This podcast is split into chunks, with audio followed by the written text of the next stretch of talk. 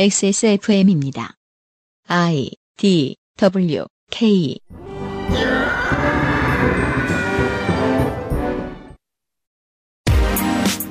그 아실의 유승균 PD입니다. 오늘은 조성주 소장이 최초로 안 하던 짓에 도전합니다. 요즘 시사 이야기를 하는 거죠. 아무래도 전략가인지라 특정 세력을 위한 전략을 만들어주는 게 소장이 늘 하던 일인데 오늘은 현 정부를 위해 머리를 굴려보기로 합니다. 2022년 8월 첫 그것은 알기 싫답니다. 윤석열 정부가 오늘 조 소장이 알려준 대로 할 것 같진 않아요.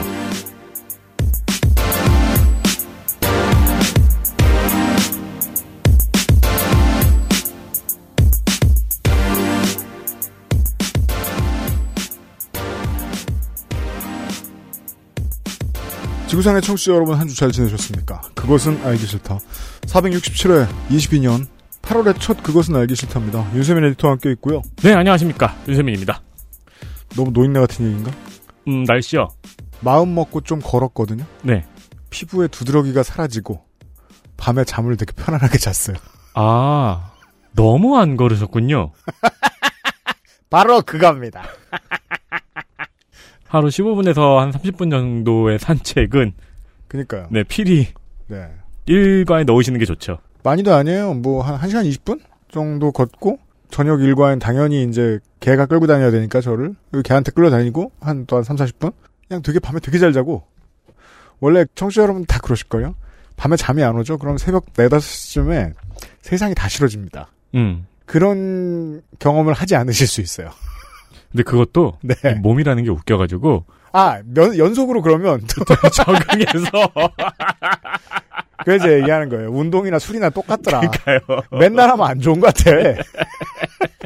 처음에는 막 30분만 뛰어도 막 살이 빠졌는데 잠시 후에 목요일답지 않게 조성주 소장을 만날 텐데요. 조성주 소장을 만나기 전에 제가 아, 이례적으로 오다를 줬습니다. 원래 조성주 소장한테는 그런 게 없거든요. 네. 지금 당장 이슈가 될 만한 얘기를 좀 해봐라. 음. 근데 그거는 이 의제 선정은 네. 조성조 소장님이 선정을 하는 건가요? 알아서 하죠. 어, 궁금하네요. 뭘 선정해 오실까요? 네. 어, 논의가 가장 없는 게스트죠. 그러니까요. 근데 뭘 준비했을지 봅시다. 그게 제일 기대되네. 근데 분명히 가장 그 와중에도 편하신 걸 하셨을 것 같은데. 그럴 텐데 말입니다. 자, 지금 부산에서 서울로 오고 있다는데, 조성주 소장이. 잠시 후에 만나서 얘기를 들어보죠. 뉴스 하고요. 어, 오늘은 시사 아카데미입니다. 그것은 알기 싫다는 구속 없이 안전한 두 번째 인생, 예가 요양원, 용산에 하는 가게, 컴스테이션, 대한민국 1호 반값 생리대, 29Days, 독일산 맥주 효모로 만든 데일리라이트 맥주 효모 비오틴에서 도와주고 있습니다. 안정과 재활, 엇갈린 두 가치를 고민합니다. 조금 더 안락하게, 조금 더 편안하게. 예가 요양원이 그분들을 모시러 갑니다. 두 번째 인생을 만나다. 양주 예가 요양원. 평생 인텔만 썼는데 라이젠이 뭐냐고요? 컴스테이션에 문의하십시오. 주식회사 컴스테이션.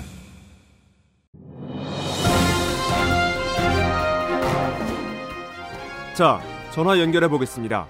여보세요? 데일리라이트 맥주 효모 드셔보셨다고요? 네, 비슷한 다른 회사 제품도 먹어봤는데요. 분말이라 역하고 먹기가 많이 불편했거든요. 근데 데일리라이트 맥주 휴무는 알약이라 먹기도 편하고요. 냄새가 없어 그런지 애들도 잘 먹더라고요. 이거 먹고 나서 우리 남편은 글쎄 이마선을 따라서 참 야야야, 끊어, 끊어. 야, 끊어. 아, 통화 연결이 고르지 못하네요. 들을 말씀은 아직 많이 남아 있는데 아쉽습니다. 말할 수 없는 고민 직접 확인해 보세요. 데일리라이트 맥주 효모.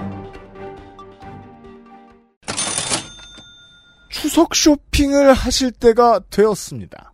달력을 좀 펼쳐보시면은요, 지금 더워가지고 우리가 정신을 못 차리고 있는데, 추석이 의외로 얼마 안 남았습니다. 그니까 말이에요. 이달 말에 헬마우스 코너 하고 나면은 바로 다음 주에 기사 읽기 놀이를 준비해야 돼요.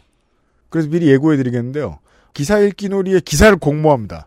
선물을 막 드리겠습니다. 아. xsfm25 at gmail.com으로 기사를 던져주세요. 듣던 중, 아, 이게 반가운 소리일지 아닐지는 기사가 와봐야 아는데, 그니까요. 네. 그러니까, 그러니까, 우리가 찾는 게 일이 많을지, 네. 옥석을 가리는 게 일이 많을지, 아, 그렇죠. 네. 근데 신박한 기사들이 종종 이 그 청취자 여러분들의 추천으로 나오기도 하거든요. 근데 뭐 기대하겠습니다. 저희가 찾는 것보다 훨씬 더 많은 오기 오겠죠. 기대하겠습니다. 네. 네.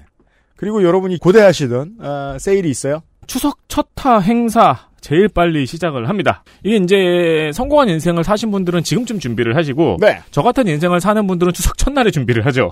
그러니까 인생이 그런 거예요. 네. 미리미리 그러면 마트 가서 아무거나 사죠. 안 됩니다. 첫타 처음으로 추석 행사를 시작하는 광고주는 액세스몰의 스테디셀러인 맥주 효모입니다. 맥주요 뭐 행사 내용은 먼저 10% 할인. 여기 할인은 칼 같죠. 이때를 놓치면 안 됩니다. 네, 그렇습니다. 그리고 이제 이상하게 사람들이 프리미엄 제품의 구매가 훨씬 더 지금 높아요. 아, 네. 그러지 말라고 하는데도 제가 프리미엄 제품 같은 경우 4 플러스 1. 네. 4개를 구매하시면 5개를 받게 되시는 행사. 이때는 프리미엄 제품을 사시는 게 좋겠습니다. 그렇습니다. 이게 지난번 행사 내용과 같다고 시시하다고 생각하실 수 있겠는데요. 물론 이제 너무 연쇄 할인마들이 많아가지고. 네. 그건 다 빅그린 탓이에요. 그렇죠. 뭐 앤서 19도 있고 막 네, 그렇긴 한데 그렇습니다. 이번에는 유례 없이 4 플러스 1에 10% 할인이 들어갑니다. 김현상 PD의 새로운 작품이에요. 그렇기 때문에 구색 맞추기 식이 아니고 실제로 구매 내역을 보면은 거의 다4 플러스 1으로 사세요. 거의 다섯 패키지 정도는 사신다. 일단 제가 그래요. 네. 왜냐면 이제 이거는 꾸준히 먹어야 할. 것 같은 왜냐면 약효는 있지만 네. 그거와 동일한 속도로 내가 나이를 먹는잖아요. 그렇죠. 그러니까 방심을 할 수가 없잖아요. 사람들은 막을 수 없는 걸 막는데 돈을 씁니다. 빅그린과 맥주 효모가 노력을 하고 있는데 네. 그래서 4 플러스 1 판매가 제일 높으니까 여기에 10% 할인을 더한 겁니다. 이번 기회에 많이들 선물하시고 또 많이들 쟁여 두시길 바랍니다. 물론 이제 이미 안녕하신 분들은 새롭게 도단하는 일은 없지만 아, 네, 그렇죠. 네, 그렇죠. 유지력에 있어서는 많은 분들이 평가가 좋습니다. 그렇다는군요. 맥주 효모 4 플러스 1 N 10% 할인입니다. 액세스몰에 있습니다.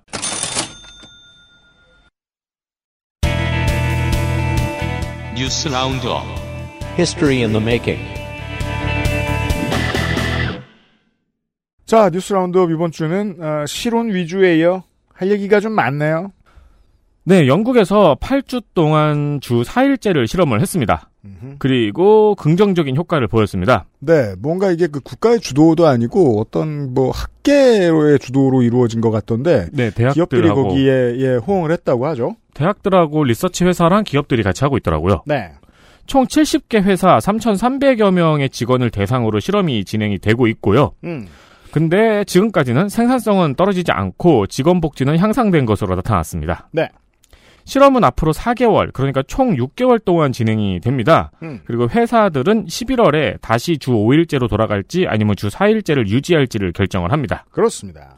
한편 아이슬란드에서도 지난달까지 같은 실험을 진행을 했는데 음. 이때도 역시 생산성이 유지가 되고 직원의 만족도는 올라갔다는 결과가 나왔습니다. 네. 제가 뭐 저희 회사 얘기를 할 수는 없는 게 우리 회사는 5일이었다 4일로 줄어든 케이스가 아니기 때문에 음. 예, 원래 4일이었기 때문에 알 수가 없어요. 그래서 좀 다른 큰 얘기를 직업의 개념은 항상 해체되고 새로 구성되고 합니다. 아주 아주 옛날에 보면 가업이 곧 직업이었습니다. 직업이 가업이 아니면 좀 곤란했어요. 네. 창업의 개념이 인류 일반에게 익숙해진 것도 불과 2, 300년간의 일입니다. 주 5일에서 주 4일은 통사로 보면 큰 변화가 아닙니다. 받아들이기가 어렵지도 않습니다. 대선 때 몇 번 말씀을 드렸는데 이거는 회사별로 다르고 선별적으로나마 빠르게 정착이 될 겁니다. 심지어 조선일보도 아무렇지도 않게 CNN 받아쓰기를 해서 이 기사를 냈습니다. 주 5일제가 들어올 때 몇 년을 보수해서 뜯어 말렸는지 헬마우스 코너에서 얘기해 본 적이 있는데 주 4일제 앞에서는 보수지 경제지가 이럴 것 같지 않다고 저는 예측합니다. 왜냐하면 이건 대단한 변화가 아니기 때문에. 그러면 진짜 대단한 변화는 뭐냐? 정규직 개념의 해체입니다. 팬데믹 이후로 국내에도 주 4일이 아니라 특별한 일이 아니면 주 1일, 그도 아니면 아예 정해진 곳 출근을 하지 않는 회사들이 생겨나고 있습니다. 정말 특별할 때만 나가고요. 왜냐하면 그 정도를 걸어주지 않으면 유능한 사람들이 조건 좋은 곳으로 가니까. IT 기업들이 특히 많이 고려합니다. 왜냐하면 회사 주변 집값과 생활 물가가 높아졌으니까. 같은 이유로 재래 산업을 하는 대기업들도 모르긴 몰라도 논의는 하고 있을 거라고 생각합니다. 고연봉자 얘기 아니냐고요? 중소기업 직원이나 공무원들에겐 좀 다르게 펼쳐집니다. 유튜브 같은 데서 마이크로 콘텐츠 만드는 직원들 있죠. 네. 정규직인데. 그리고 예전에는 정규직이 사업을 한다고 하면은요, 저 어릴 때만 해도 PC방이나 카페 차리는 수준. 음, 음. 요즘으로 말하면 뭐 무인 점포 하나 돌리는 수준으로만 생각을 하는데, 능동적으로 하는 다른 일도 하는 정규직도 많지요. 돈으로만 놓고 보면, 한 사람이 여러 가지의 업무 계약을 체결하는 게 일상적이 된다는 겁니다. 저는 미래를 얘기하는 게 아니고 상당수한테는 이게 현실이지요. 근데 제 문제의식은 정치권도 언론도 이 당면한 현재이자 미래로서의 노동관을 전혀 못 받아들이고 있는 것 같다는 느낌이라는 겁니다. 모두가 모든 일을 하고 나락에 떨어지지 않으면서 생산성을 낸다는 것의 가치를 얘기를 했던 게 그 알실로 말하면 4년 전에 미스윤의 알바 기록실이라고 있었어요. 네. 4년이나 됐어요. 293회부터 299회를 참고하시면 되겠습니다. 그리로 가는 첫 번째 관문이 재작년에 정부가 꺼낸 전국민 고용보험이었죠. 주 4일째는 저는 어, 우리 인생의 길로 볼 때는 그리로 가는 아주 짧은 환승 구간이 아닐까 생각합니다. 현실 타임. 네.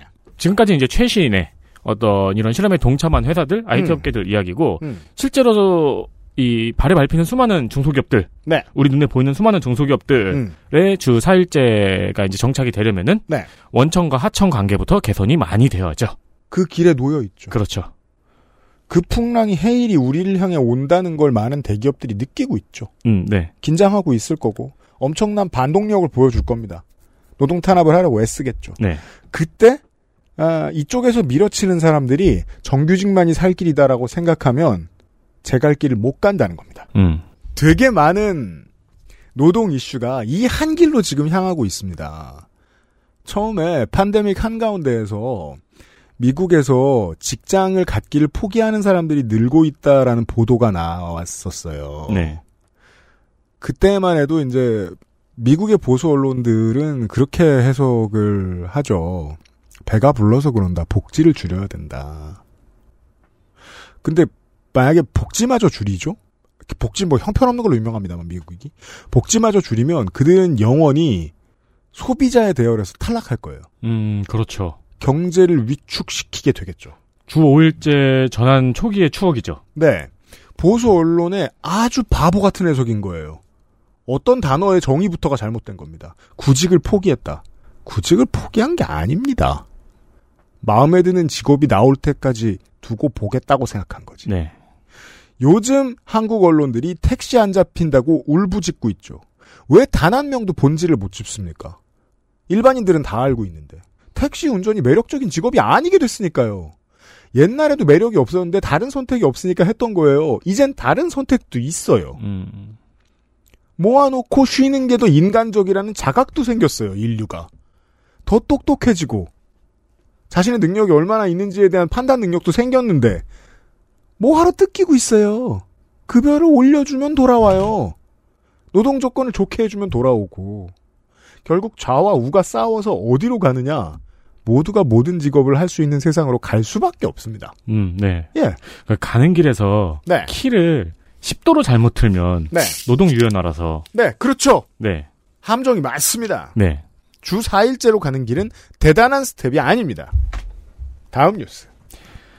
네, 미공개 정보를 미리 알고 주식을 매도해서 손실을 피한 신현필 신라젠 전 대표의 무죄가 확정됐습니다. 경제 뉴스. 슬램덩크에 똑같은 이름의 센터가 있죠? 그렇죠. 또 형제죠? 네. 신현필 네. 신현필 전 대표는 신라젠의 면역 항암제 팩사백의 임상시험 결과가 부정적이란 것을 미리 알고 보유 주식 87억 원어치를 매도해서 64억 원 상당의 손실을 피한 혐의로 기소가 됐습니다. 네, 그 이후에 팔았으면 64억을 뺀 금액 정도로 팔았을 거라는 겁니다. 그러나 법원은 직원들의 보고 내용으로는 팩사백의 임상 결과가 부정적일 것임이 예측되는 미공개 정보가 생성되었다고 보기 어렵다면서 무죄를 선고했습니다. 네. 어, 얘기를 여기저기서 많이 수집해 봤습니다. 가장 걱정스러운 건 이런 판례가 하나 만들어졌다는 거죠. 판결문의 주요 요지들 몇 가지 봅니다. 임상실험이 아예 실패라는 걸 예견했다면 보유했던 스탁 옵션도 그때 빨리 팔았을 텐데 그러지 않았다. 그 기간의 업무 수행 과정에서도 직원들이 악재를 인식하지 않은 것 같다. 그리고 신현필 씨에게 관련 정보를 전달했다고 인정할 증거가 부족하다 등등이 있습니다. 그런데 종합해서 보면 재판부의 이야기는 검찰이 범죄 증명을 충분히 하지 못했다는 얘기입니다. 음. 이게 진실과 재발 방지만 원하는 입장에서는 좀 다행일지도 모릅니다. 왜냐하면 검찰이 수사를 잘 못해서 이런 결과가 나온 거라고 보면 아예 마음이 편합니다. 근데 저같이 멀리 보는 사람들 말고 주식을 샀던 사람들은 이 해석에 하늘이 무너집니다. 항암 치료제를 만드는 걸로 주가가 올랐던 회사에서 전무를 하다가 대표가 된 사람이 상식적으로 무슨 다른 이유로 보유 주식 전량을 팔고 이후에 떨어진 금액 64억을 건져냅니까? 세상이 참 어려운 게 검찰이 수사를 잘못했다면 어쩌다 못했는지를 알아내는 건 참 어렵고요. 네. 검찰이 수사를 잘했는데도 재판부가 이게 불충분하다고 했으면 의문을 가지는 게 아예 무의미합니다. 저는 관심을 가지고 봤는데 생각보다도 결론이 더 허무해서 소개를 해드리겠습니다. 의약업계, 바이오업계 관련된 투자가 움츠러드는데 지금 역할을 하고 있는 것으로 알고 있습니다. 음. 네. 지방선거 이후 이야기. 전주시가 풍남문 광장에 세워진 세월호 분향소를 강제 철거하겠다고 예고했습니다. 그렇대요. 전주시는 8년간 분향소를 운영한 사례는 전주시가 유일하다면서 그동안은 취지를 이해했지만 민원이 꾸준히 제기되어 철거를 요청했다고 밝혔고요. 제가 이거 걸러들으라고 하셨죠. 민원이 꾸준히 제기된다라는 말은 달래 말에 원래 하고 싶었던 일을 민원이 도와준다라는 뜻도 된다고요. 어, 그리고 세월호 분향소 지킴이가 있어요. 음. 네, 이병무 씨인데, 이병무 세월호 분향소 지킴이는 여전히 진실규명이 제대로 이루어지지 않은 상태에서 추모 공간을 철거하는 것은 이해할 수 없다고 밝히고, 전주시장과 여러 차례 대화를 요청했지만 이뤄지지 않고 있다고 말했습니다. 네. 지방선거 방송 시간은 프로듀서인 저에게는 참 슬픕니다. 3주 동안 방송 시간만 한 40시간어치가 나오잖아요? 음, 그거밖에 안 나와요? 그거밖에 안 나와요? 넘겠죠? 음. 그 정도 프로젝트를 만드는데 세부 항목으로 들어가면 시간 관계상 저는 계속 줄이죠. 네. 저는 예나 지금이나 팀 멤버들에게 똑같은 산소리를 반복합니다. 짧게 짧게. 그렇죠. 포수가 하는 말의 절반은 낮게 낮게라잖아요. 음. 그래서 우범기 시장 얘기를 하기는 했는데 아, 그때 못해서 아쉬웠던 평을 좀 덧붙이겠습니다. 사실상 이 사람 토건 전도사 규제 타파맨입니다. 제가 8년 내내 얘기해도 민주당은 어, 지지세가 무서워서 말 못하고 언론은 관심이 없어서 얘기 안 하는 바로 그 문제점입니다. 영호남 지역의 민선직들은 아주 높은 확률로 다른 지역들보다 보수적이고 지역 카르텔 그랩이 강하지요. 당이 왼쪽으로 가려고 할 때 발목 잡는 사람들도 보통 다 이 동네에서 나옵니다. 미국에서 등장하면 인기가 굉장히 높겠네요. 누가요? 규제 타파맨이라는 히어로. 홈랜더보다 더 인기 있을 거예요. 그러니까요. 설명하기 아주 적절한 인물입니다. 제가 지금 말씀드린 사례를.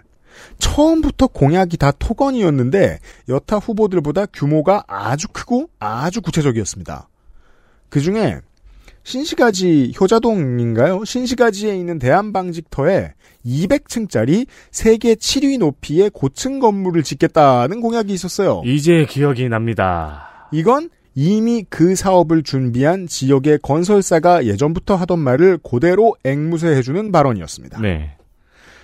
외지인이 전주에 가는 이유는 주로 이제까지 추진된 slow city 사업의 결과물들을 만나러 가는 거죠. 그 중에서도 한옥마을 구경하러 많이 가죠. 네. 이번에 slow city 사업 기조가 폐기됐고 더불어 비빔밥 축제가 없어졌습니다. 음, 그리고 compact city로 가나요? 여러모로 불도저 난개발러입니다. 이런 사람이 꼭 세월호 분향소를 싫어하는 게 passive skill처럼 붙어 있더라고요. 아, 영남은 당도 보수니까 경남북의 정치인들이랑 중앙당을 구분하나 마나 똑같아 보이는데 호남의 청취자 여러분들은 당선된 우리 지자체장이나 국회의원이 리버럴 정당이라고 안심하실 이유가 없습니다. 이젠 본격적으로 얘기해야 되겠습니다. 이번에 경찰국 설치 민주당에서 처음으로 찬성했다고 보수 언론이 너무 반가워서 모두가 싫어졌던 주철현 의원 검사장 출신이고 여수 갑이죠. 음. 그 동네가 못 돼서가 아니고 몰표가 나오는 지역은 폐쇄성이 심해질 수밖에 없고 폐쇄성을 유지하는 데 도움이 되는 정치인이 공천을 통과할 가능성이 높기 때문입니다. 동네가 이상해서가 아닙니다. 네. 네. 자주 이런 일을 얘기해야 될 것 같습니다. 다음 보시죠. 쿠팡 플레이 오리지널 드라마 안나. 네. 보셨나요? 저는 거실에 채널권을 가지고 있진 않은데 네. 보고 있길래 가- 지나가다 몇번 어. 보긴 했습니다. 그, 어, 수지 씨군 이러고 음. 어 내용이 저 얼마 전에 저 미국 드라마에서 나왔던 그 인스타그램에서 사기치던 사람 얘기하고 좀 비슷하구만. 네. 네, 안나의 이주영 감독이 네. 쿠팡 플레이가 감독을 배제한 채 작품을 일방적으로 편집해서 공개했다고 재발 방지와 사과를 요구했습니다. 원래 감독이 촬영한 그리고 감독이 촬영해서 쿠팡 플레이 측에 건네준 최종 마스터 파일은 8부작이었답니다. 네. 네, 이걸 쿠팡이 6부작으로 편집을 해서 공개했다고 합니다. 가위질을 많이 했나 봐요. 어, 그러니까 2회분이 없어진 거죠. 네. 그러니까 단순히 분량만 줄어든 것이 아니고 촬영, 편집, 내러티브, 의도 등이 모두 크게 훼손됐다고 밝혔습니다. 네. 이주영 감독의 입장문은 언론에서 쉽게 찾아보실 수 있습니다. 어, 여전히 지금 확신을 가지기가 어렵게 전쟁의 안개에 가려진 부분들은 좀 있습니다. 정확히 무슨 이유로 누가 어떤 부분을 잘랐는가? 음. 감독과 OTT의 신경전에 다른 원인은 없었나 등이 남아있는 질문입니다. 근데 그렇다고 그냥 중립기어를 박아놓기가 좀 어려운 게 전 세계의 OTT 서비스는 이런 문제에 있어서 판단할 자유가 있고 판단에 의해 조치를 취할 절대적 권한도 갖고 있습니다. 문제는 권한을 어떻게 행사하느냐죠. 음. 처음에 제작 단계에서 의견을 전달하거나 마음에 안 들면 처음부터 스트리밍 계약을 하지 않거나 그렇죠. 투자 계약을 하지 않거나 만들다가 중간에 지켜보고 마음에 안 들면 뒤엎고 계약 내용에 맞게 소송을 하든지 손해를 보고 끝내거나 즉 안 올립니다. 그럴 그러니까- 권한이 있습니다. 근데 작품에 손을 대진 않죠. 하다못해 OTT 아니라 유튜브도 안전권을 내쫓을 수 있어요. 플랫폼의 권한은 올리느냐 내리느냐가 아닌 다른 방식으로 표현되지는 않습니다. 군사정권 시절은 이제 군사정권이 플랫폼이었고 네. 그 플랫폼은 좀 다르겠죠. 아, 그, 저기. 전두환 플레이 뭐 시네마 천국. 그렇죠. 네. 군부 플레이 이런. 시네마 천국 신부 플레이인데. 네. 보통 편집권을 노골적으로 사용하진 않습니다. 이 사건 아주 흥미롭습니다. 네. 감독이 도박을 건 거라면 언론이 찾아보기가 좀 어려울 겁니다. 왜냐하면 그 내부 고발자가 이상한 메신저라는 걸 밝혀내는 걸 언론은 별로 좋아하지 않기 때문에. 음. 다만 그 감독의 말이 한 7, 80% 정도만 들어맞아도 너무 이상하고 재밌는 사건이에요. 맞아요. 어떻게 저러지? 이게 우리나라에서 이걸 할 수 있는 사람은 그러니까 투자자가 직접 작품에 손을 대서 편집을 하는 사람 박진영 씨밖에 없는데 네. 근데 그것도 이상한 게 이거는 박진영 씨가 편집을 한 게 아니고 멜론이 편집을 한 거잖아요. 음원을 열어서. 그니까요. 그 옛날 같으면은 타워 레코드나 교보문고가 어, 그렇죠, 그렇죠. 음악을 편집하고 거기 책 내용을 정하고 거기 사장님이 네. 갑자기 이렇게 파일 음원 파일을 열어가지고 편집을 해서 CD를 새로 구운 거 아니에요? 그러니까요. 제가 중립에서 S 정도 겁니다 지금. 자 정치 얘기. 규제심판부. 규제심판부가 출범하여 첫 회의에서 대형마트의 영업 규제에 대해서 논의할 예정입니다. 요즘 새로 듣는 단어가 너무 많으시니까 건진 법사만 해도 한 들은 지 10년 된 것 같고 네. 다 어색해서 기억이 안 나시죠. 규제 심판부라는 게 새로 생겼어요. 어, 규제심판부라는 거는 민간에 누군가 100명이 모여요. 네. 네, 이렇게 구성이 되어서 민간의 규제 개선 건의, 그러니까 이제 민간 주로 기업이겠죠. 규제니까. 음. 네, 기업에서 이 규제를 개선해 주세요라고 건의를 했어요. 음. 근데 소관 부처가 어, 안 돼 라고 이제 돌려보내요. 네. 그러면은 규제 심판부가 나타나요. 음. 그런 다음에 이 규제를 규제 개선을 수- 회의를 해요. 네. 이 규제를 개선되어야 하는가? 음. 개선되어야 할 것 같아 회의했는데. 네. 그러면 다시 소관 부처에 이 규제 개선을 권고를 하는 겁니다. 음. 그런데요.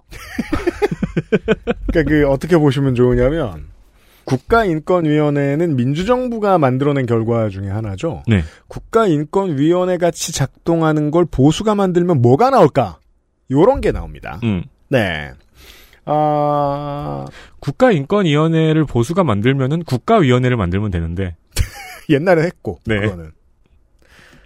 그, 이번 정부가 뭘 얼마나 주먹국으로 하는지 딱 석 달이 지났는데, 하도 깊고 넓어서 다 찾아볼 수가 없죠. 특종거리가 너무 많을 때에도 기자는 일하고 싶지 않습니다. 너무 적은 게 오히려 낫습니다. 왜냐하면 다들 그 적은 것에 들러붙어 있기 때문에 지척에 있으면 서로 오픈북 시험 보는 기분도 들고 그렇습니다. 음. 그래서 취재하기 편합니다. 근데 너무 깊고 넓으면 노동량이 많아요. 짜친 세계관의 한 장면 중 하나입니다. 규제 심판부. 아무것도 제대로 구성할 줄 모르는 이 정부가 규제 심판부를 대체 어떻게 구성했는가가 제 궁금증이었습니다. 민간인 전문가 100여 명이 있고 회의가 열리면 대여섯 명이 참여한다라고 하더라고요. 네. 100명은 무슨 직함이고 대여섯 명은 무슨 직함인지 정확히 알려주지 않습니다만 네. 저런 구성이래요. 아직 여기로 다가간 언론이 좀 드물어서 저는 재미있어서 시간을 좀 내서 봤더니 아직 그 흔적은 정책 브리핑에서밖에 찾아볼 수가 없습니다. 음. 코리아.kr에 있죠. 얼마나 궁금합니까? 사회적 합의도 안 끝난 굵직굵직한 이슈를 법을 막 뜯어 고쳐라, 령을 막 뜯어 고쳐라라고 말을 하는 기구가 생긴다는데 누가 들어가서 뭘 뜯어 고치려고 할까? 이정원 국무 2차장이 관련 브리핑을 했습니다. 당연히 궁금한 기자가 있을 겁니다. 물어보겠죠. 거기 누가 있습니까? 브리핑하는 국무 2차장이 대답합니다. 저희가 이해관계가 안 걸리는 100여 분의 전문가 분야별로 다 위촉을 해드렸습니다. 이미 끝났어요. 어른들이 할 말 없을 때 다라는 말 잘 쓰잖아요. 다 위촉을 해드렸습니다. 명단은 공개하기가 힘든 게 이분들이 발언하시고 이러는 것들이 대외적으로 알려지면 이분들이 소신 있는 발언하시기 힘들어서 명단 공개는 안 해드리는데요. 아, 이거 교과서랑 똑같네요. 뭐가요? 아, 국정교과서? 네.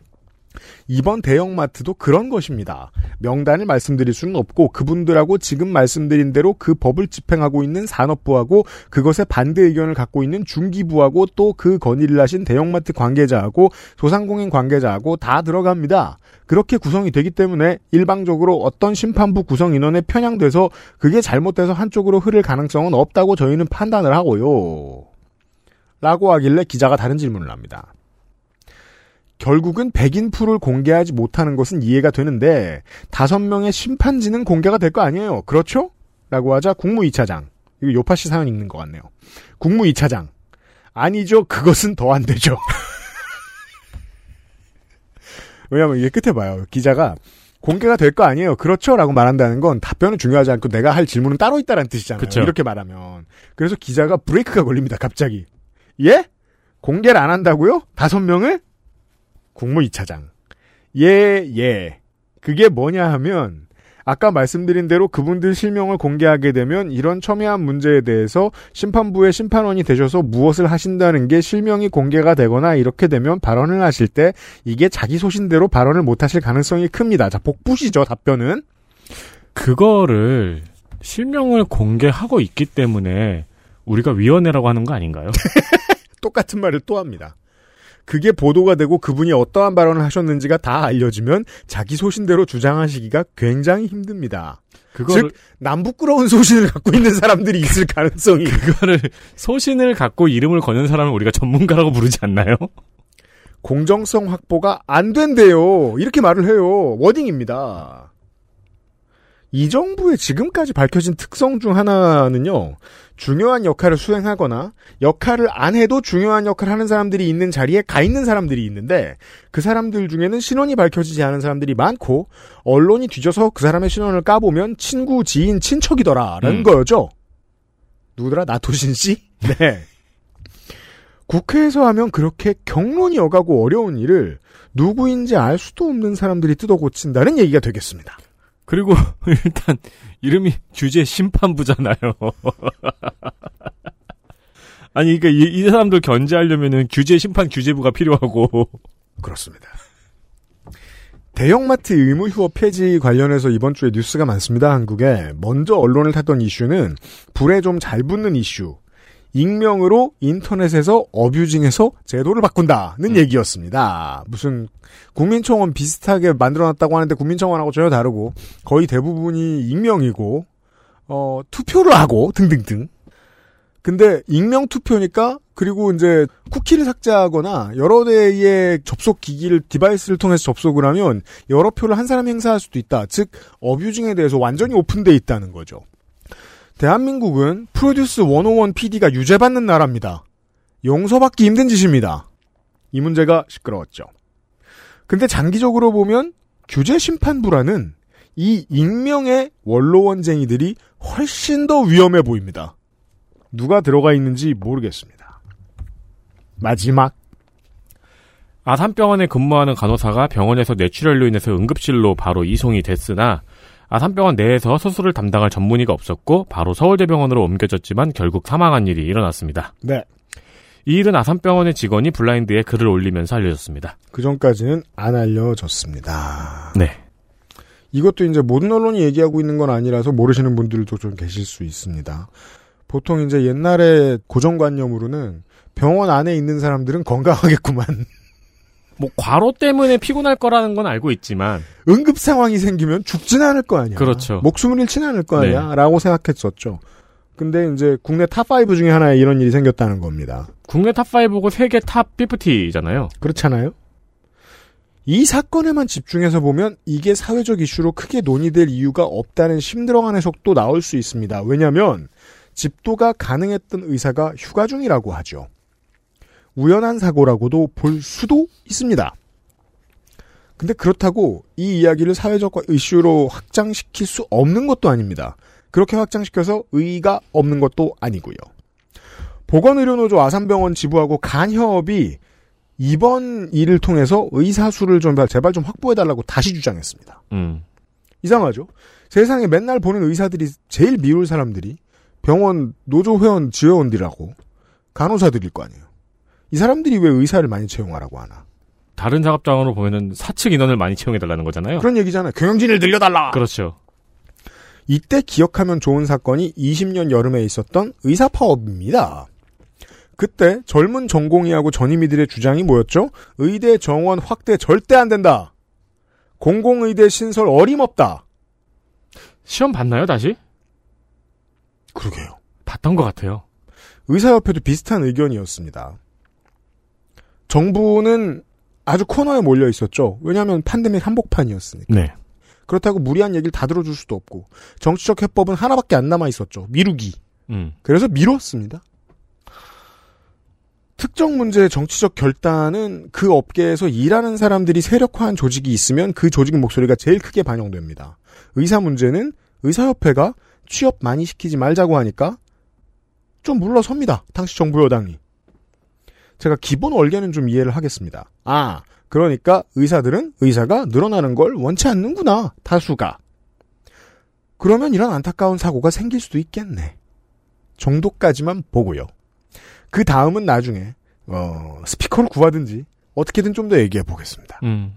기본 얼개만 소개해 드렸습니다. 의사들은 의사가 늘어나는 걸 원하지 않아요. 업계에 있는 나머지 노동자들은 다 원합니다. 민주당도 원하는 것 같고 어, 여당의 태도는 모르겠습니다. 힘든 게 많거든요. 그렇죠. 근데 이제 어, 의협이라는 집단이 네. 어느 쪽으로 움직이는가를 더 면밀히 보겠죠. 맞습니다. 뉴스 라운드업이었습니다. 빠염. XSFM입니다. 지난번에 한참 말 많았잖아요. 아내에게 29 데이즈를 사다 줬는데 더 주문해 달라네요. 좋은가 봅니다. 가격을 알면 더 좋아하겠죠? 소중한 사람들, 소중한 당신에게 29days. 내 집처럼 편안하게, 내 집처럼 안전하게, 그저 시간을 보내는 게 아닌 시간을 활용하는 곳. 예가 요양원이 그분들을 모시러 갑니다. 물리치료와 적극적 재활 프로그램, 인간 중심의 휴머니투드 케어, 보호가 필요한 요양이 아닌 함께 살아가는 요양. 두 번째 인생을 만나다. 경기도 양주 예가 요양원. 내장 그래픽을 갖춘 안정적인 CPU, GPU의 가장 적절한 메인보드. 하드디스크만 써본 분들은 상상조차 하기 힘든 속도의 M.2 SSD. 기능성과 디자인을 모두 충족하는 케이스까지 이달의 PC로 빠르게 구매하실 수 있습니다. 010-8279-5568 원하시는 다른 어떤 사양도 대처할 수 있는 컴스테이션에 문의하셔도 좋습니다. 주식회사 컴스테이션.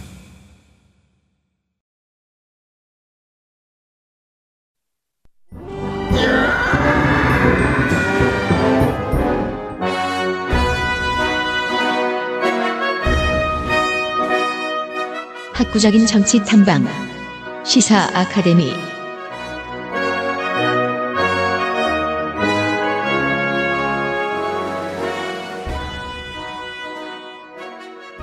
웬일로 목요일에 시사 아카데미입니다. 조성주 소장입니다. 웬일이에요? 네, 반갑습니다. 조성주입니다. 우리가 시사 아카데미를 시작한 지 6년이 됐습니다. 아, 오래됐네요. 네. 관성적으로 살면 큰일 납니다. 네, 결과는 늙고 시장에서 퇴출돼요. 맞습니다. 조성주에게 무슨 변화가 필요하다. 그래서 오다를 드렸습니다. 요즘 얘기를 좀 해봐라. 네. 무슨 얘기입니까? 네, 오늘 윤석열 대통령, 네, 정부. 지지율을 끌어올리는 방법에 대해서 얘기를 해봅니다. 정치 유튜브가 되었어요. 네, 아, 좋아요. 네, 진짜 이런 거 하기 싫은데. 내가 그걸 하라고 하진 않았잖아. 음. 들어봅시다. 어, 사실은 제가 당면한 정치 현안을 다루는 거를 그렇게 좋아하진 않아요. 네. 왜냐면, 어, 잘 해설할 능력도 별로 없고, 네. 두 번째는, 어, 그렇게 해석을 해도, 음. 분석을 하거나 해석을 해도, 어, 그 뜻대로 가지 않더라고요. 보통 정치가. 틀리는, 그렇죠. 틀리는 경우도 많고. 그래서 이런 논평을 하면 할수록 하는 사람들이 점점 영혼이 비어가죠. 그렇죠. 껍데기만 눈- 남고. 쾌한 눈으로 하고, 네. 그냥 무슨 말을 하는지도 자기도 모르는 얘기들을 쏟아붓는 우리는 그리고 그런. 카타르시스 위주로 때리다가 그냥 일당 받고 집에 가는 그런 사람들로 전락하게 마련인데 그렇죠. 그렇다고 그런 거 안 할수 없는 게 어, 이제는 당면한 네. 선거에 나가야 되는 사람이 됐기 때문에 네, 뭐 연습을 해야 돼요. 얼마 전에도 나갔었으니까. 네. 네. 예. 감을 잡아야 돼요. 그래서 뭐 제 선거와 관련된 얘기를 하는 거는 뭐 방송 윤리상 맞지 않을 것 같고. 윤석열 정부에 대한 고언. 네, 그렇습니다. 고원, 뭐 조언, 어쨌든 네. 뭐가 됐든 어 저는 윤석열 정부가 어느 정도는 성공하길 바라는 사람입니다. 온 국민은 그렇다고 기본적으로 말해두는 것이 좋습니다. 네, 그렇습니다. 아, 그리고 농담이 아니라 약간 진심으로 잠깐 정부가 특히 지금 여러 가지 측면에서 한국이라는 곳이 앞에서 이제 우리 여러 방송에서도 아마 조금씩 나왔겠지만 어, 지경학적인 어떤 요인들이라든지 그 다음에 경제적인 부분에서의 어, 세계적인 시장의 변화, 국내에서의 이제 여러 가지 개혁의 어떤 지체로 인해서 발생되는 여러 가지 산적한 문제들, 최근에 뭐 조선업 이런 것도 이제 그- 사실 그렇게 볼 수 있는 거잖아요. 네. 어, 그런 문제들이 산적해 있기 때문에 어쨌든 뭐, 어, 마음에 들지 않는 정부 또는 자기 지향이 다른 정부라 하더라도 그 정부가 일정 정도는 어느 정도 유지되거나 어쨌든 어느 정도의 사회 공동체를 위해서 공익적 역할을 해주는 것이 전체 사회에도 좋은 거거든요. 있잖아요. 뭐 우리가 뭐 국민의힘을 정말 지지하지 않고 잘 안 됐으면 좋겠어. 근데 국민의힘 캠프가 대선에서 이겼어. 그랬으면 너네 하고 싶은 대로 다 하고 막 문제를 일으켜봐. 라고 기원하면 올바른 태도는 아닙니다. 정치하는 사람으로서. 네, 그렇죠. 왜냐하면 그 결과로 대우조선해양에 얼마나 많은 사람들이 힘들고 음.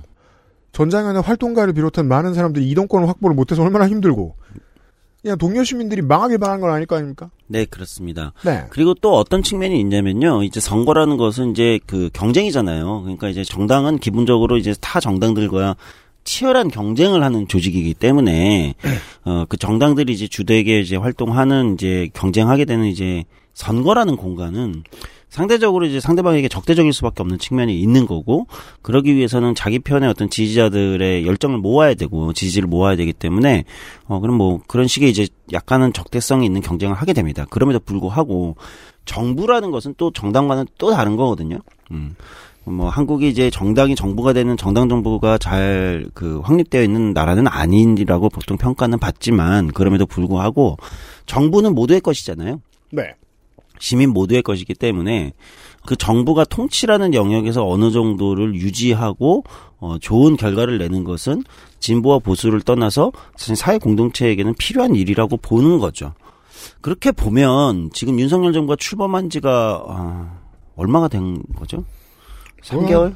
두, 지금 저희들 녹음하는 기준으로 어, 두달 사주? 네, 아직 석 3개월이 달이 안 된. 거예요. 석 아, 달이 그냥 돼갑니다. 3개월이라고 합시다. 네.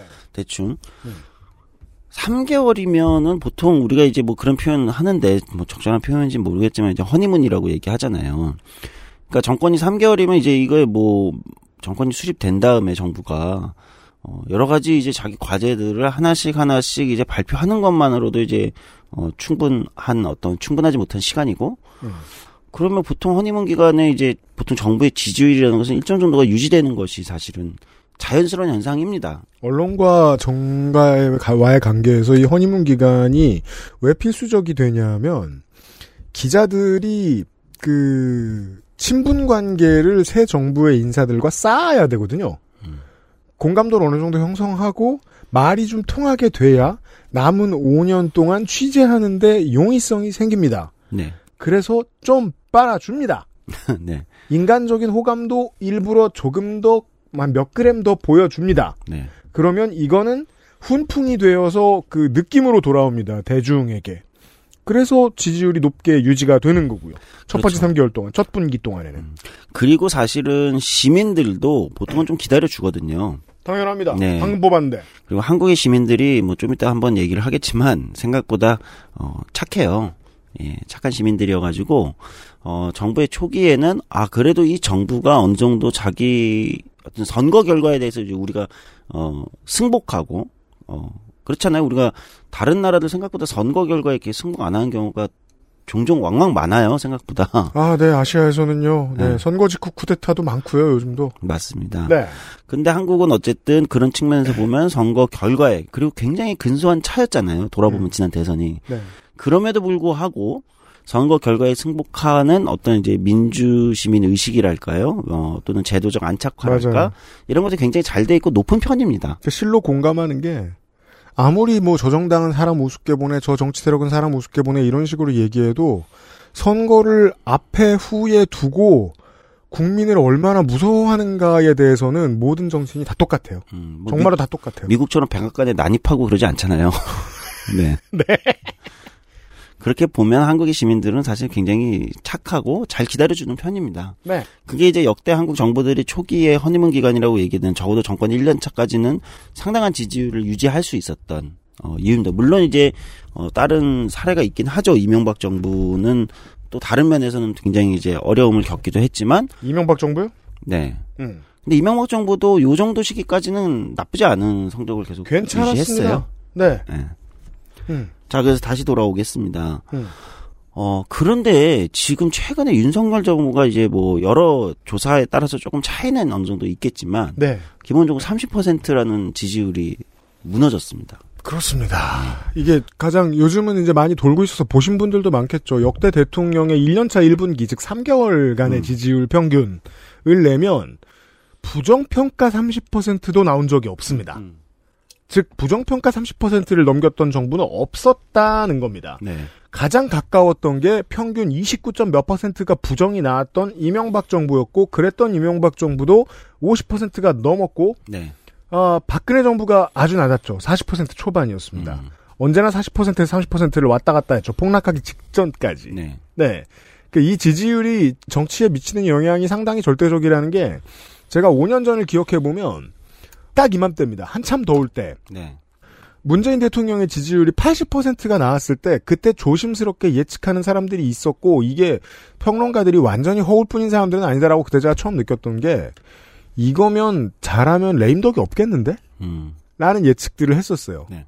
실제로 없었잖아요. 음, 그렇죠. 예. 마지막까지 대통령에 대한 지지율은 뭐 거의 40%를 상회했으니까요. 17년 8월이나 22년 8월이나 지금 전대미문의 상황인 건 동일합니다. 지지율의 측면에 있어서요. 사실 그렇게 보면 문재인 정부도 좀 특이한 정부예요. 그 정도의 레임덕이 없었는데 정권 재창출에 실패했다는 것도 좀 특이한 경우거든요. 그렇죠. 예. 네. 그거 뭐 오늘은 주제는 아니어서 음. 어, 그런 부분도 우리가 좀 한 번은 짚어볼 필요는 있겠다 싶긴 아, 하지만 그래요. 시민들이 이제 꾸준히 기다려주고 잘 봐준다. 어느 정도는 참을성이 있다라는 말에 저도 공감하지 않을 수 없는 게, 게다가 이게 그냥 나온 48%의 지지율이 아니에요. 음. 몇 년 동안 언론 보도를 보면서 정치에 대해 고민하는 많은 시민들에게 윤석열 대통령은 뭔가 저항의 아이콘처럼 보인 측면이 있어요. 네 있죠. 지지한 분들에게. 근데 그 전에 그런 이미지를 업고 당선이 됐던 사람으로는 노무현 대통령이 있거든요. 네. 그러나 이미지가 도움이 되면 보통 팬덤은 길게 갑니다. 음. 여전히 지금 상황이 말이 안 돼요. 네. 네. 굉장히 저는 뭐 오늘도 이제 약간 핵심 얘기부터 먼저 꺼내자면 위험한 상황이라고 봅니다. 당연합니다. 어, 굉장히 위험한 상황이다. 그러니까 이 위험하다는 건 뭐 어떤 분들은 어 아, 윤석열 정부 위험하대 이러면 뭐 신나 하시는 분이 계실 수도 있는데 이 위험하다는 건 우리 사회 공동체에 별로 좋은 영향은 아닐 거예요. 왜냐하면 그렇다고 해서 예를 들면 정부가 위험해졌다고 해서 다른 대안이 지금 뭐 바로 설 수 있는 거냐 우리가 제도적으로 예를 들면 어 이런 게 아니기 때문에 그건 또 그건 그거대로 이제 무정부 상태가 되면 더 시민들한테는 위험하기 때문에 맞습니다.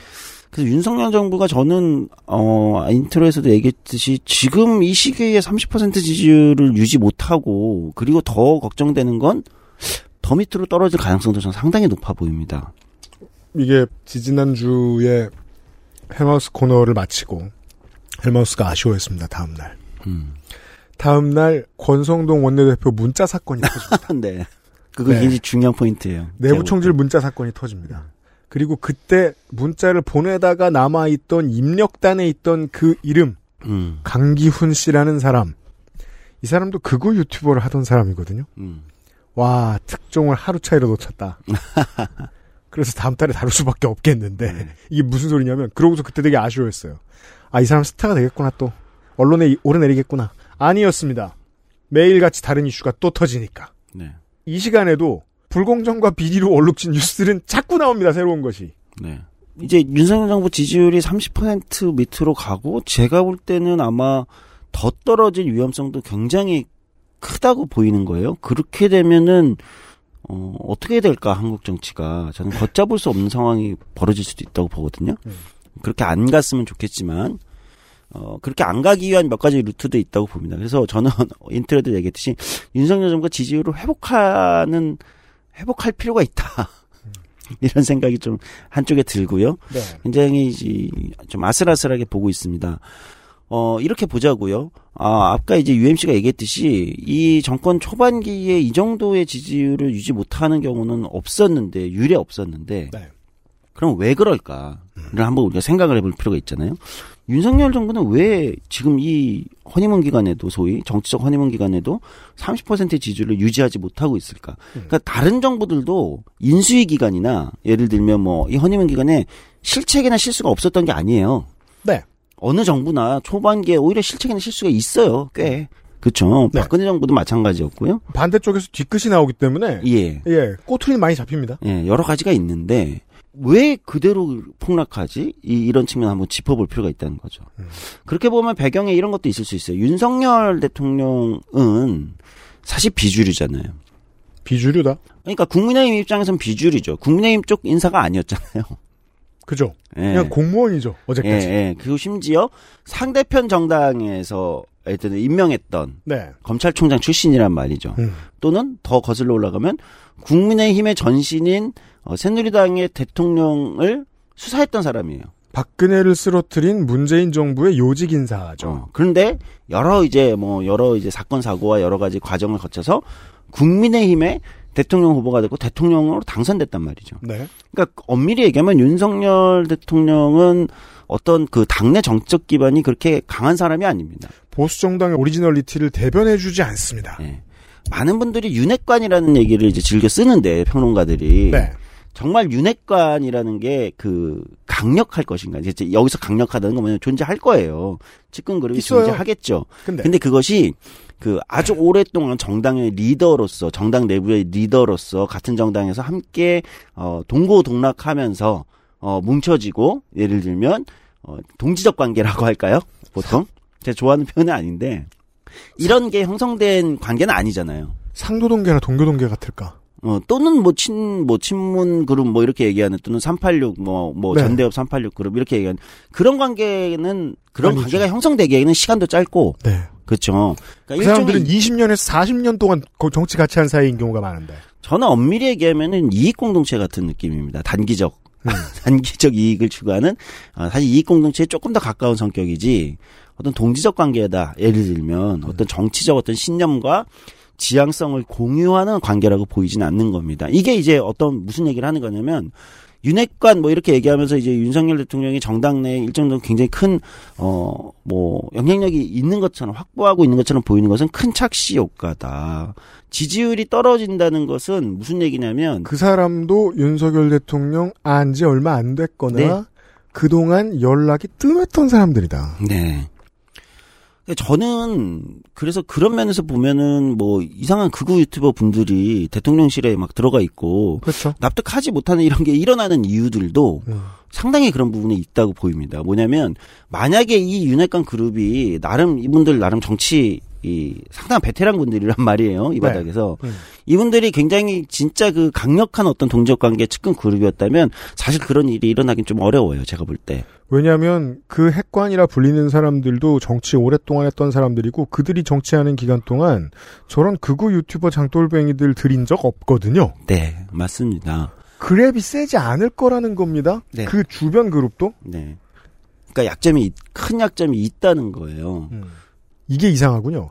주변 인사의 면면으로 보통 정치인을 해석하는데 네네네, 그렇죠. 주변 인사의 면면으로도 이 정치인을 대- 윤석열 대통령이라는 정치인을 아직 해석할 수 없다. 네. 네. 네. 그러니까 그만큼 이례적인 인물이라는 겁니다. 음. 그러니까 가만히 시계를 다시 대선 전으로 돌려보면 국민의힘에서는 제가 볼 때는 제 느낌은 어, 윤석열 당시는 후보죠. 후보가 이제 국민의힘에 이제 어, 막 입당하느냐 마느냐 이뭐 이렇게 실랑이를 하면서 막 입당 직후에도 제가 볼 때는 국민의힘 내부의 다양한 주류 그룹들은 계속해서 대안을 물색했던 것 같아요. 그렇죠. 예. 네. 왜냐하면 우리 후보가 아닌 거죠. 네. 윤석열 후보가 당시 아무리 아무리 봐도 음. 그리고 이렇게 물어볼 수도 있어. 보수 맞아? 대답, 대답도 안 해줬고. 어, 보수 맞아? 음. 이렇게 했을 때 정말 보수 맞을까? 이- 이런 거 있잖아요. 그러니까 문재인 대통령이 당시에 날렸던 한 장의 카드가 또 그 미래통합당을 흔들리게 합니다. 음. 윤석열 검찰총장은 문재인 정부의 검찰총장이다. 네. 라는 한마디로 이쪽에서 흔들려요. 네. 부르면 올 것 같은데 부르는 게 맞을까? 음. 게다가 지금 서- 아까까지 설명해 주신 대로 제대로 아는 사람도 드물어요. 네. 예. 근데 어쨌든 승리할 수 있는 후보라는 거 이런 측면에서 이제 측근 그룹이 모이게 되고 어쨌든 당- 승리를 한 거죠 대선에서. 갑자기 모였죠. 음. 어쨌든 그렇게 보면 제가 볼 때는 정당 내 소위 말하는 한국의 보수 정당의 주류 어떤 그룹이나 이런 흐름에서 비껴나가 있는 인물이고 자신들의 측근 그룹도 제가 볼 때는 그렇게 탄탄한 어, 어떤 것을 형성하고 있지 못하다. 한국 보수와도 동질적인 관계를 형성하지 않았다. 사실 조금 다른 얘기인데 그래서 그 권성동 네. 지금 원내대표 아직 원내대표인 건가요? 원내대표, 원내대표인 건 맞죠. 네네 권한대행은 아닌 아닌지 모르겠지만 그쪽 당원 당규에 의하면은 뭐 저 직무 대리를 해야 한다고 하는데 네, 자기가 하고 싫 하기 싫댔으니까. 어쨌든 네. 권성동 원내대표의 그 문자 있잖아요. 네. 그게 사진 찍힌 게 저는 이거 음모론입니다. 음. 일부러 찍힌 게 아닐까 이런 생각이 들 의심갈 정도입니다. 이게 의심을 가지시는 분들의 가장 핵심적인 그 근거는 이거죠. 8시간 전에 보낸 문자를 국회에서 8시간 뒤에 보고 있었다. 우리가 국회의원 안 해봤으니까 자연인의 입장에서 내가 8시간 전에 보낸 어떤 문자를 또 볼 때는 언제냐? 보통 썸남 썸녀한테 온 겁니다. 그래요?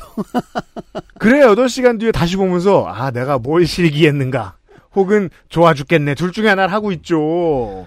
그런 순수한 마음이다. 캡처를 하려고 했었나 이렇게 캡처해서 어디 보내려고 했나? 라고 해도 이해해 줄까 말까인데 시간도 한참 지난 문자를 왜 굳이 어 심지어 전에 찍혀서 개망신을 당해본 적이 있는 사람이 다시 찍히는 각도에서 붙들고 있었을까니까요. 네. 설득력이 있는 의심이에요. 네. 그러니까 그 이제 이건 음모론인데 사실 근거도 없는. 근데 네. 그럼에도 불구하고 그런 생각이 자꾸 드는 건 왜냐면 일관성 이해가 되잖아요. 정말 이게 자랑하고 싶을 정도면 어 한 가지는 확실해지거든요.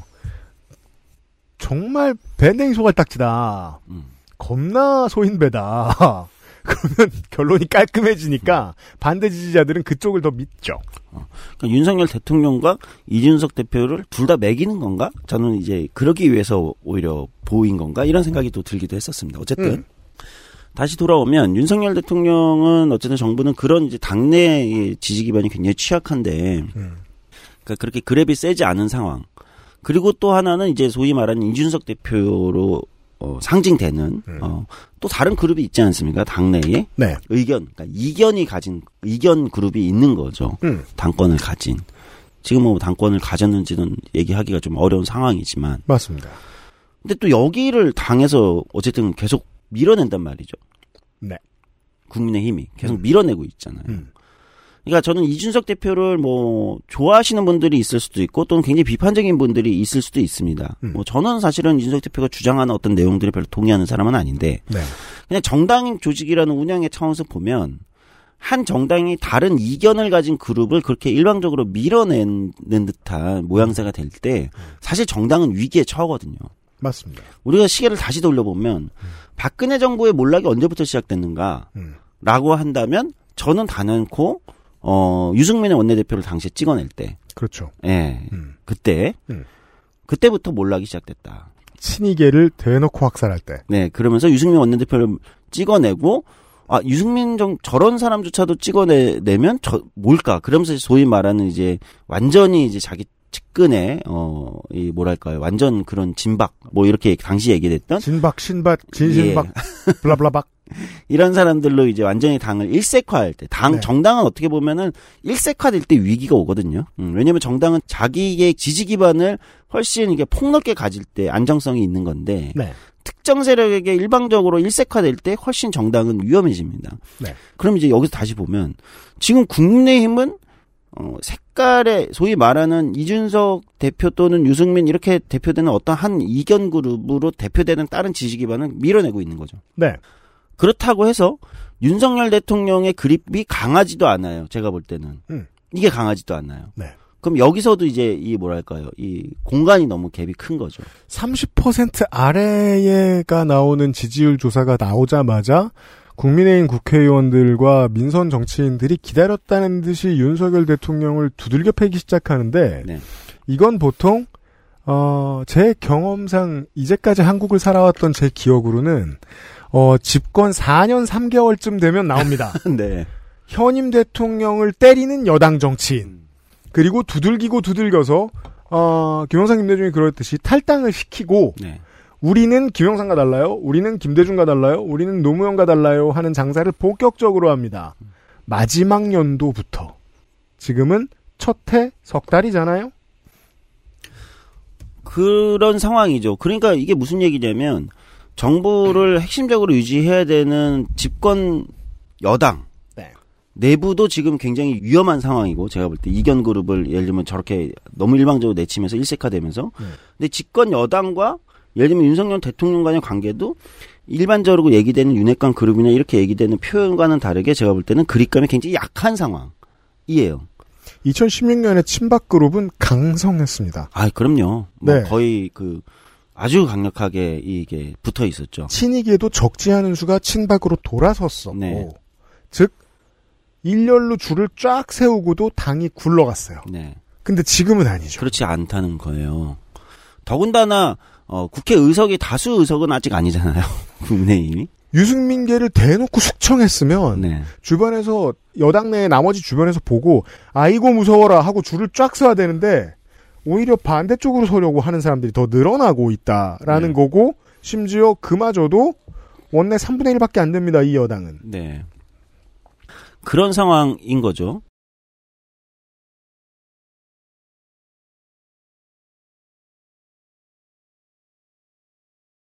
그렇다면 여기서 다시 이제 용산 대통령실로 그 눈길을 좀 돌려보겠습니다. 그러면 대통령실 지금 제가 입에 잘 붙진 않는데 용산 대통령실이랑 용산 대통령실은 어떻게 해야 될까요?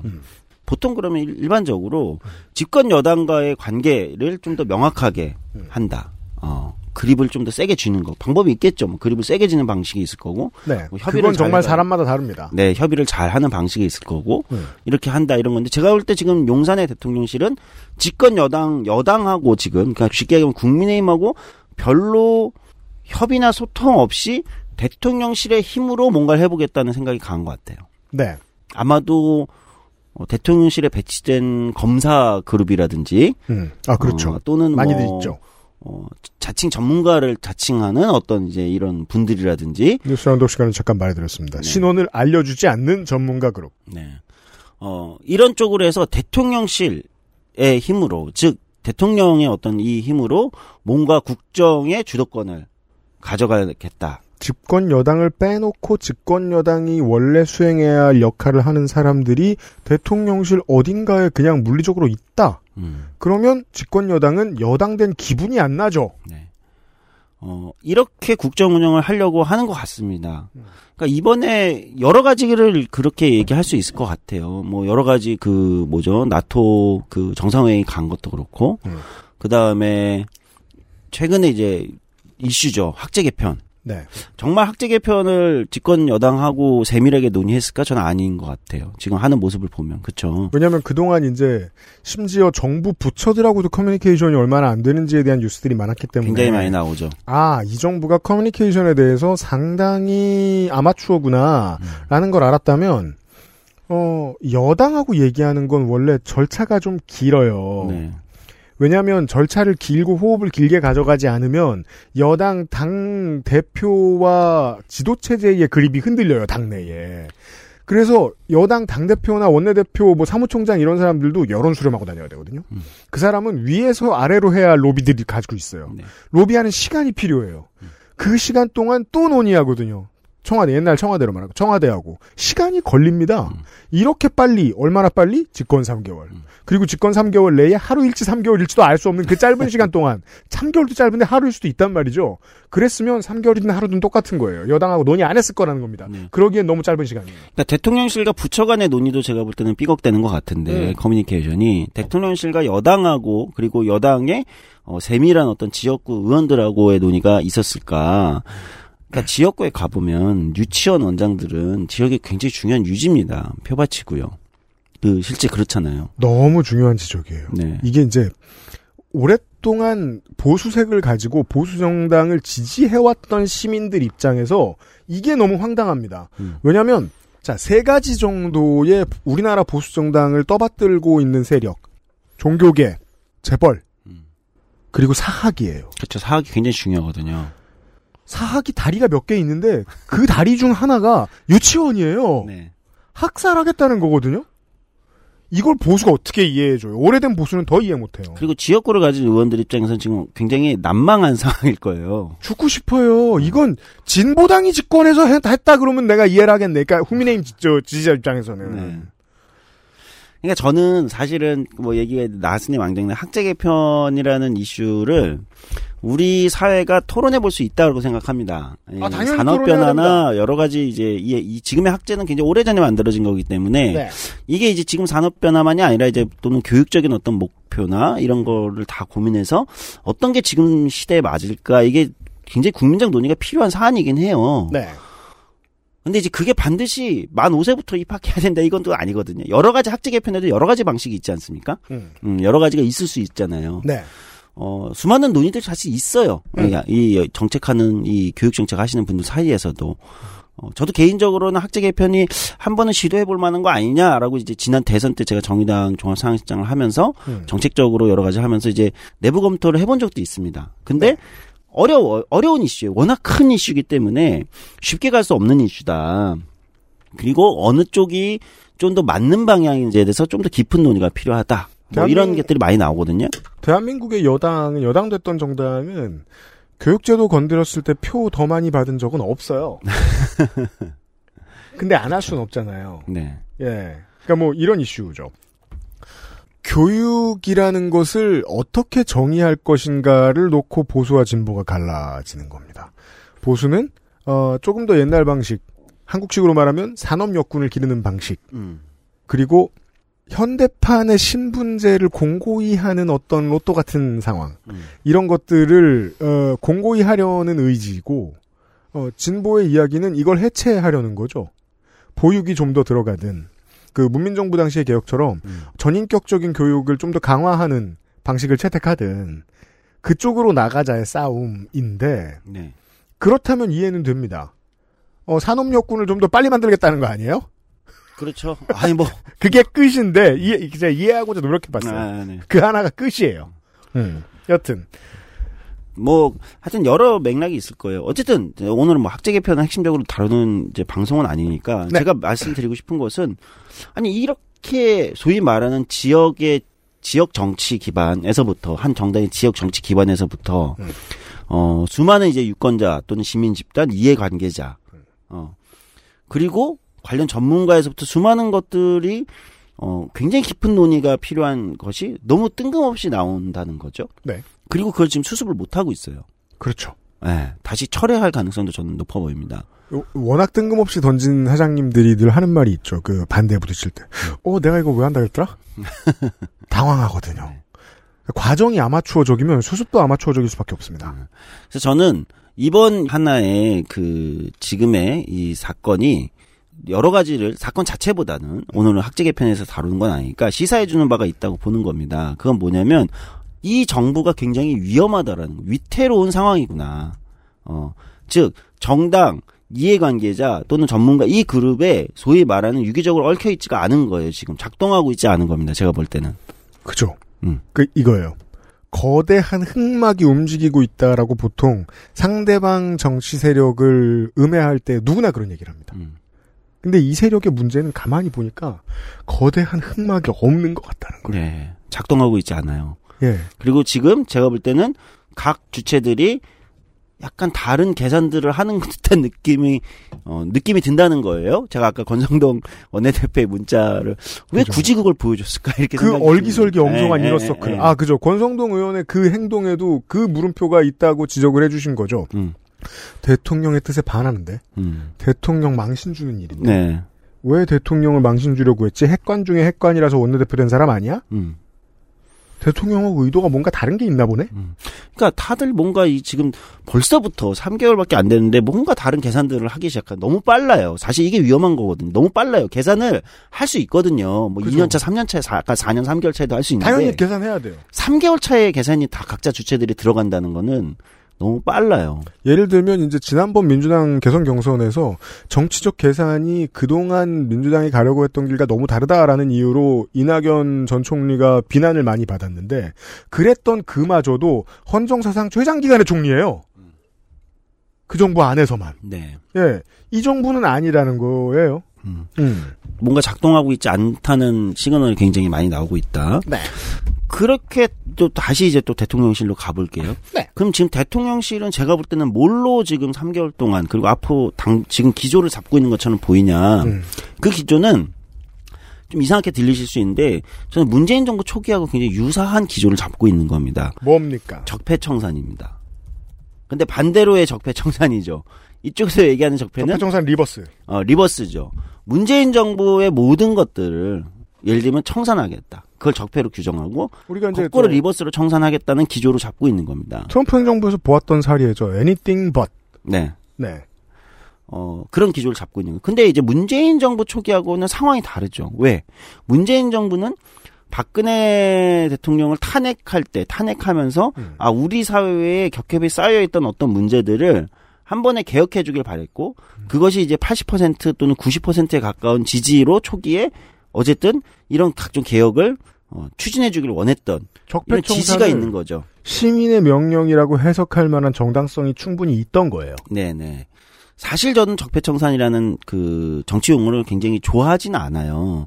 어, 무언가를 적폐로 규정하는 것은 진보에서 규정을 하던 보수에서 규정을 하던 굉장히 위험할 수 있는 언어다. 그래서 규정하는 힘 자체가 좀 불건전해질 가능성이 매우 네, 높기 네. 때문이죠. 그리고 부메랑으로 돌아갈 가능성이 굉장히 크다. 어, 시간이 지나면 그런 적폐청산 같은 개념이 뭐 그런 류의 양날의 검인 겁니다. 모든 정치 용어는 양날의 검입니다만 네. 다 국민들의 열망이 높을 때는 그 열망을 대변해 주는데 가끔 extreme한 용어가 나와야 될 때도 있죠. 음. 네. 너무 길게 붙잡고 천착하면 말했던 그 그렇죠. 단점이 생겨나고요. 네. 그 정도의 불안감이었는데 음. 이번 정부에 들어왔을 때는 정당하게 5년을 채우고 물러났고 5년차 지지율이 가장 높았던 대통령 그리고 그 전에 5년간 만들어왔던 체제를 모두 적폐로 규정하니까 국민들이 선뜻 다수가 동의하기 힘들죠. 그러니까 어, 저는 문재인 정부가 마지막까지 어, 대통령에 대한 지지율이 40%를 상회하는 정도로 레임덕 없이 마무리됐다는 측면에서 긍정적이지만 제가 개인적으로 좀 문재인 전 정부에 대해서 가장 비판적으로 보는 지점은 적폐청산 기조를 너무 길게 끌- 끌고 갔다. 그리고 그것이 촛불을 지지했던 진보만이 아니라 중도 또는 중도에서 또 합리적 보수, 약간 오른쪽까지 합리적 보수까지의 2층이 어, 이탈하게 만들었다. 그리고 이것이 결국 정권 재창출로 이어지지 못하게 된 원인이다. 저는 이제 개인적으로 그렇게 보는 편이거든요. 그게 너무 좀 예상보다 길었다. 그러니까 적폐청산에 대한 피로감이 결국 중도와 보수를 일정 정도 이탈하게 만들었다. 전 이렇게 보는데. 그래서 동의하는 게 이것은 이제 청와대의 실수라기보다는 물론 저는 여당의 탓이 더 크다고 보긴 하는 사람입니다만 다만 결과는 동일하니까요.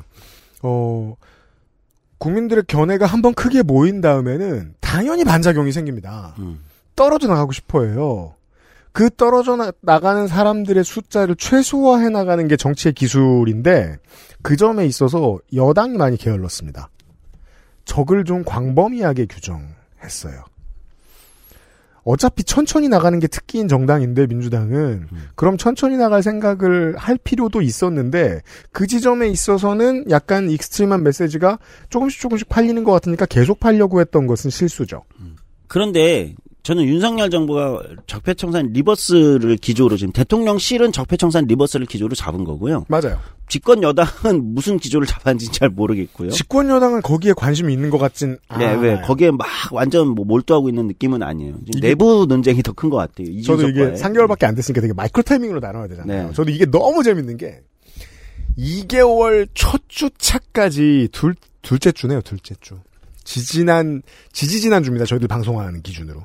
지지지난 주까지는 아직 2개월밖에 안 됐는데 국민의힘의 국회의원들도 이 적폐청산을 물심양면으로 돕습니다. 음.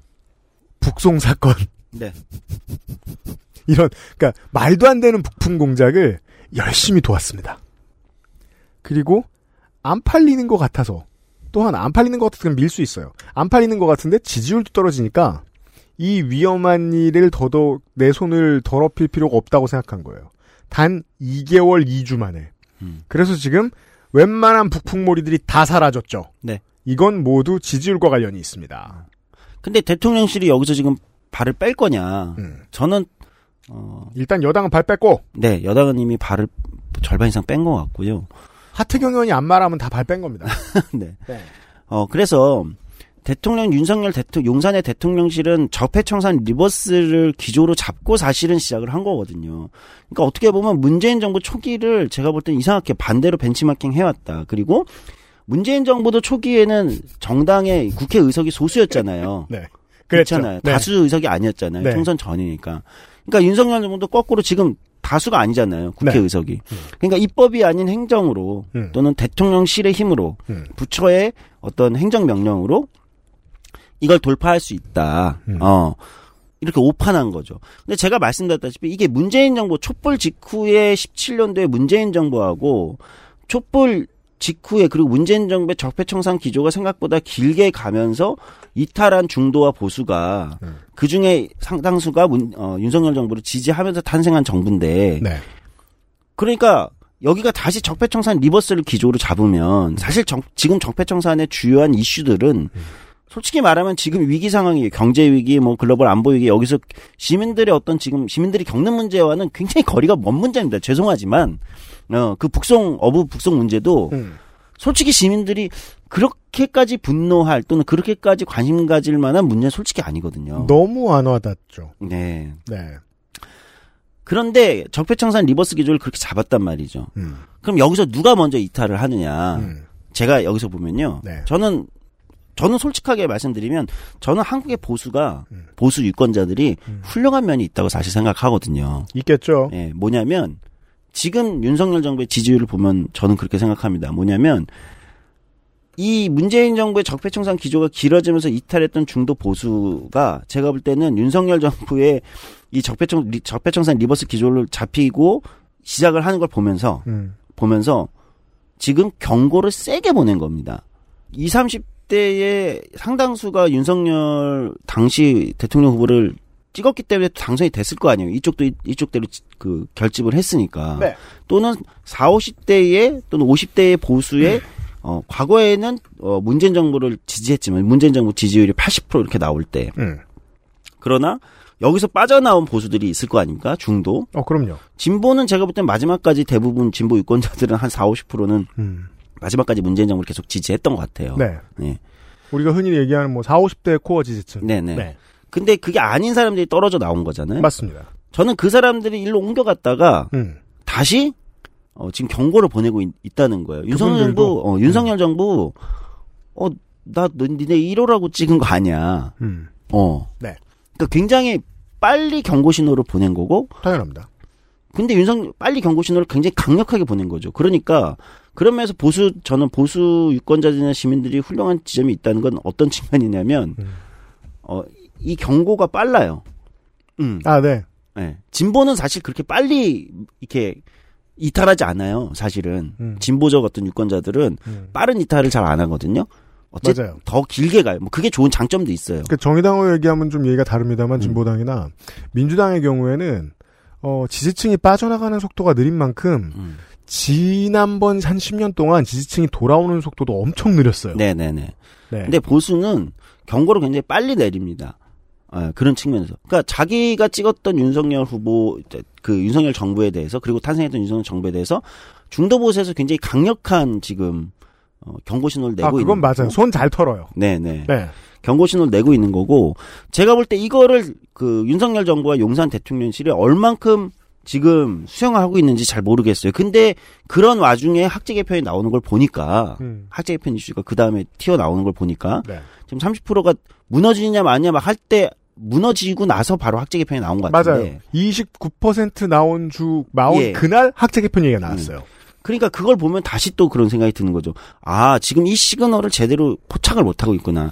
저는 정당 쪽에서는 음. 이 시그널을 지금 포착을 하고 있다고 보는 거예요. 국민의힘 쪽에서는. 네. 이 시그널들을 다 포착하고 있고, 음. 계산기를 벌써부터 돌리기 시작했다. 슬슬 서랍에서 계산기를 꺼내기 시작했다고 봐요. 그러니까 이 생각하는 집단, 정치 음. 집단으로서의 국민의힘은 음. 똑같이 생각하는 정치 집단으로서의 대통령보다는 음. 훨씬 경험이 많고 네. 그리고 판단 체계가 잡혀 있어요. 그리고 시민들하고의 접점이 훨씬 큽니다. 용산 대통령실 유튜버들이 어떻게 시민들과의 접점을 갖고 있겠어요.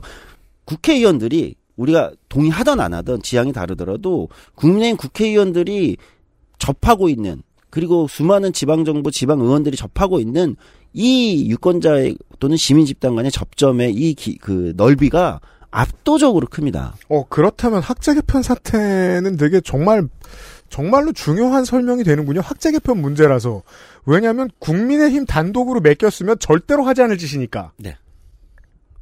유치원 사장님이 몇인데 네. 자기 친구들 중에 원장이죠. 예. 네. 원래는 아니 뭐뭐 초기에 너무 실수하나 보지 이렇게 볼 수 있지만 학제 개편 이슈가 그 다음에 등장하면서 좌충우돌 하는 걸 보면서 굉장히 위험한 신호로 제가 intro에서 말씀드렸지만 지금 굉장히 위험한 신호로 읽혀지는 겁니다. 이런 짓을 하고도 수습도 못할 조직이면 또 큰 실수를 반드시 저지르겠구나. 네. 물론 양념들은 있어요. 음. 예를 들면 대통령실과 관련된 우리가 이제 조성주 소장하고 얘기 안 하고 주로 헬마우스하고 얘기하는 짜친 사람들의 짜친 이슈. 네. 뭐, 뭐, 뭐, 어떤 것들이에요? 우리 저 법사님이나 아, 네, 뭐, 예, 예, 예. 아니면은 유튜버나 뭐저 나토 신 씨나 뭐 이런 네. 사람들. 네. 근데 그런 거는 지금 반복되잖아요. 네. 그게 이제 둔감해져서 반영이 안 되는 이슈들이 있어요. 이 경우에는 그런 사적인 비리, 이 정부의 네, 네, 경우에는 네, 네, 네. 이 사적인 비리는 더 이상 타격은 못 줘요. 네. 올라가는데 방해를 줄 수는 있어도. 네, 그렇죠, 그렇죠. 예. 그렇다면 나머지 불안감이 보여야 되는데 그게 지금까지 지적해 주신 문제라는 거예요. 네.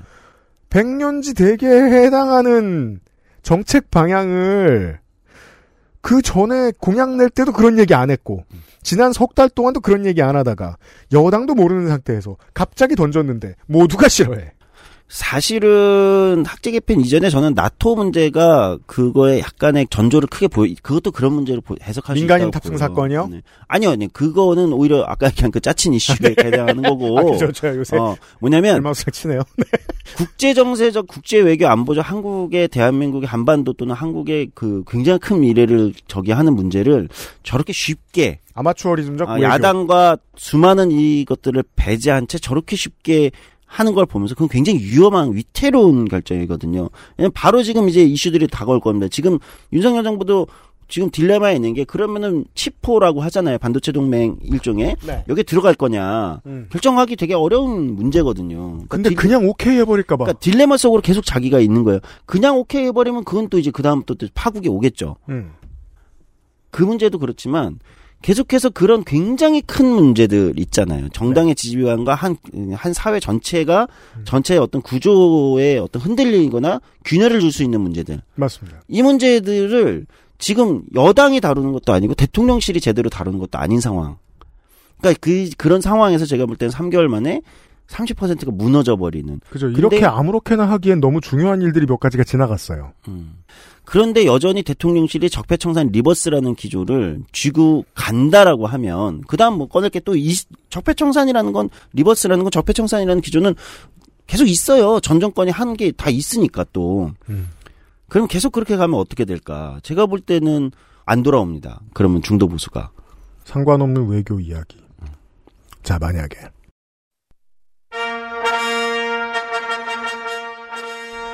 대북 송금 특검 사건이 터지지 않고 그때 하던 대로 현대아산이 북한의 인프라를 놓을 수 있는 기초산업 사업권을 사들인 것을 계- 계속 법적으로 행사할 수 있게 되고 하노이 정상회담에서 만에 하나 좋은 일들이 생겼어서 한국의 기업들이 북한으로 진출할 수 있게 되고 어, 신북방 정책이 예정대로 실행 중이었고 러시아와의 교역량이 늘어나고 있었기 때문에 지금 같은 상황이 그 전제에서 터졌으면 유럽은 지금 계속해서 어떻게든 러시아의 천연가스를 살까 말까 고민하고 있거든요. 아직까지 굶어 죽어도 안 산다고 하는 나라도 덜어 있고요. 이때 한국이 깔아놓은 인프라를 가지고 북한에 좀 파세요. 라고 말할 만한 목소리가 생겼다면 한국의 외교적인 영향력은 지금에 비교할 수 없이 컸을 거예요. 너무 긍정적인 상상을 제가 왜 하냐면 지금이 가장 부정적이니까 그래요. 외교에 있어서. 예. 그리고 특히 어, 국제 정세가 아마 어, 누구 말로는 1905년도 이후로 가장 불안한 상황이다. 제가 아는 어떤 분이 이렇게 얘기를 하더라고요. 제가 이제 그분을 만나서 2차 대전 이후로 가장 불안한 상황 아닌가요? 이렇게 하니까 아니 1905년 이후로 가장 불안한 지금 국제 글로벌 정세라고 마치 1차 대전에 전 세계가 그 1차 세계 대전으로 걸어 들어가는 것을 몽유병 환자처럼 걸어 들어갔다 세계 대전 이렇게 얘기하잖아요. 마치 그런 표현을 일각에서 쓸 정도로 지금이 약간 그렇게 위태로운 상황이다라고까지 얘기하시는 분들이 있는데 지금 이제 이런 상황인 거죠. 그렇죠. XSFM입니다.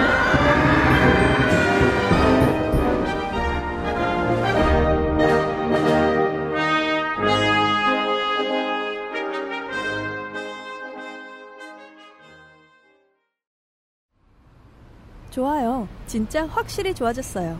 어, 이렇게까지 효과가 좋을 줄은 몰랐어요. 자신감이 생기니까 어제는 소개팅도 했다니까요. 아, 저한테 진짜 잘 맞는 것 같아요. 저 이거 먹으니까 세상에나. 아, 저 이마선을 따라서요. 잠먹. 야야, 잠은. 마고 마고 마고. 누구 망하는 걸 보고 싶나? 말할 수 없는 고민? 직접 확인해 보세요. 데일리 라이트 맥주 효모. 수면 감촉 커버로 더욱 부드럽게 다이아몬드형 몰딩으로 새는 걱정도 덜어주고 ultra slim으로 더욱 편하게 3D올 흡수로 피부에 닿는 면적도 줄여주는 대형 생리대도 이젠 29days 세상의 반을 위한 반값 29days 컴스테이션 얘기. 휴가 시즌 태풍을 뚫고 무언가를 해보겠다고 다짐한 여러분. 네, 조심하십시오. 하, 지 마세요. 하지 마세요. 제가 얼마 전에 자연 휴양림 얘기 막 그 서상준 민정수석한테 물어보고 그랬잖아요. 서상준 민정수석이 캠핑 마스터니까. 네. 제가 우연히 실수로 자연 휴양림에 한번 들어가 보고 음. 차를 잘못 돌려가지고 아주 매료됐거든요. 아 겁나 이쁘다. 네. 그리고 그리고 꼭 한번 가보고 싶었는데 그게 이제 올 3월인가 그랬어요. 근데 그땐 개장 안 했으니까 그냥 비어 있잖아요. 네. 아닌가? 개장 한, 안 모르겠다. 근데 그 계곡, 그 예쁜 계곡을 보자마자 느꼈어요. 아, 물이 빨리 불어나겠구나. 아, 계곡은 당연하죠. 네. 비가 많이 오면 네. 집이 최고입니다. 그렇습니다. 지금처럼 날씨가 궂을 때는 집에서 컴스테이션 데스크탑 PC와 함께 유유자적 집캉스를 하시기를 추천드립니다. 지포스 3060 12GB 탑재로 롤과 배그 등 각종 유수의 게임들을 무난히 돌림직한 모델 1.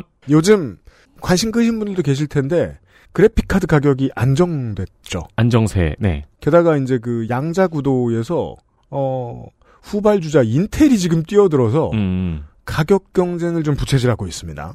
그리고 집에서 일도 하고 OTT도 보고 유튜브도 보고 가성비 최강 사무 가정용 모델 2가 준비되어 있습니다. 컴스테이션은 책임 있는 AS를 위해서 오늘도 드라이버를 잡습니다. 쉬는 건 못 봤습니다. 액세스몰에서 클릭 한 번으로 데스크탑 PC를 구매하세요.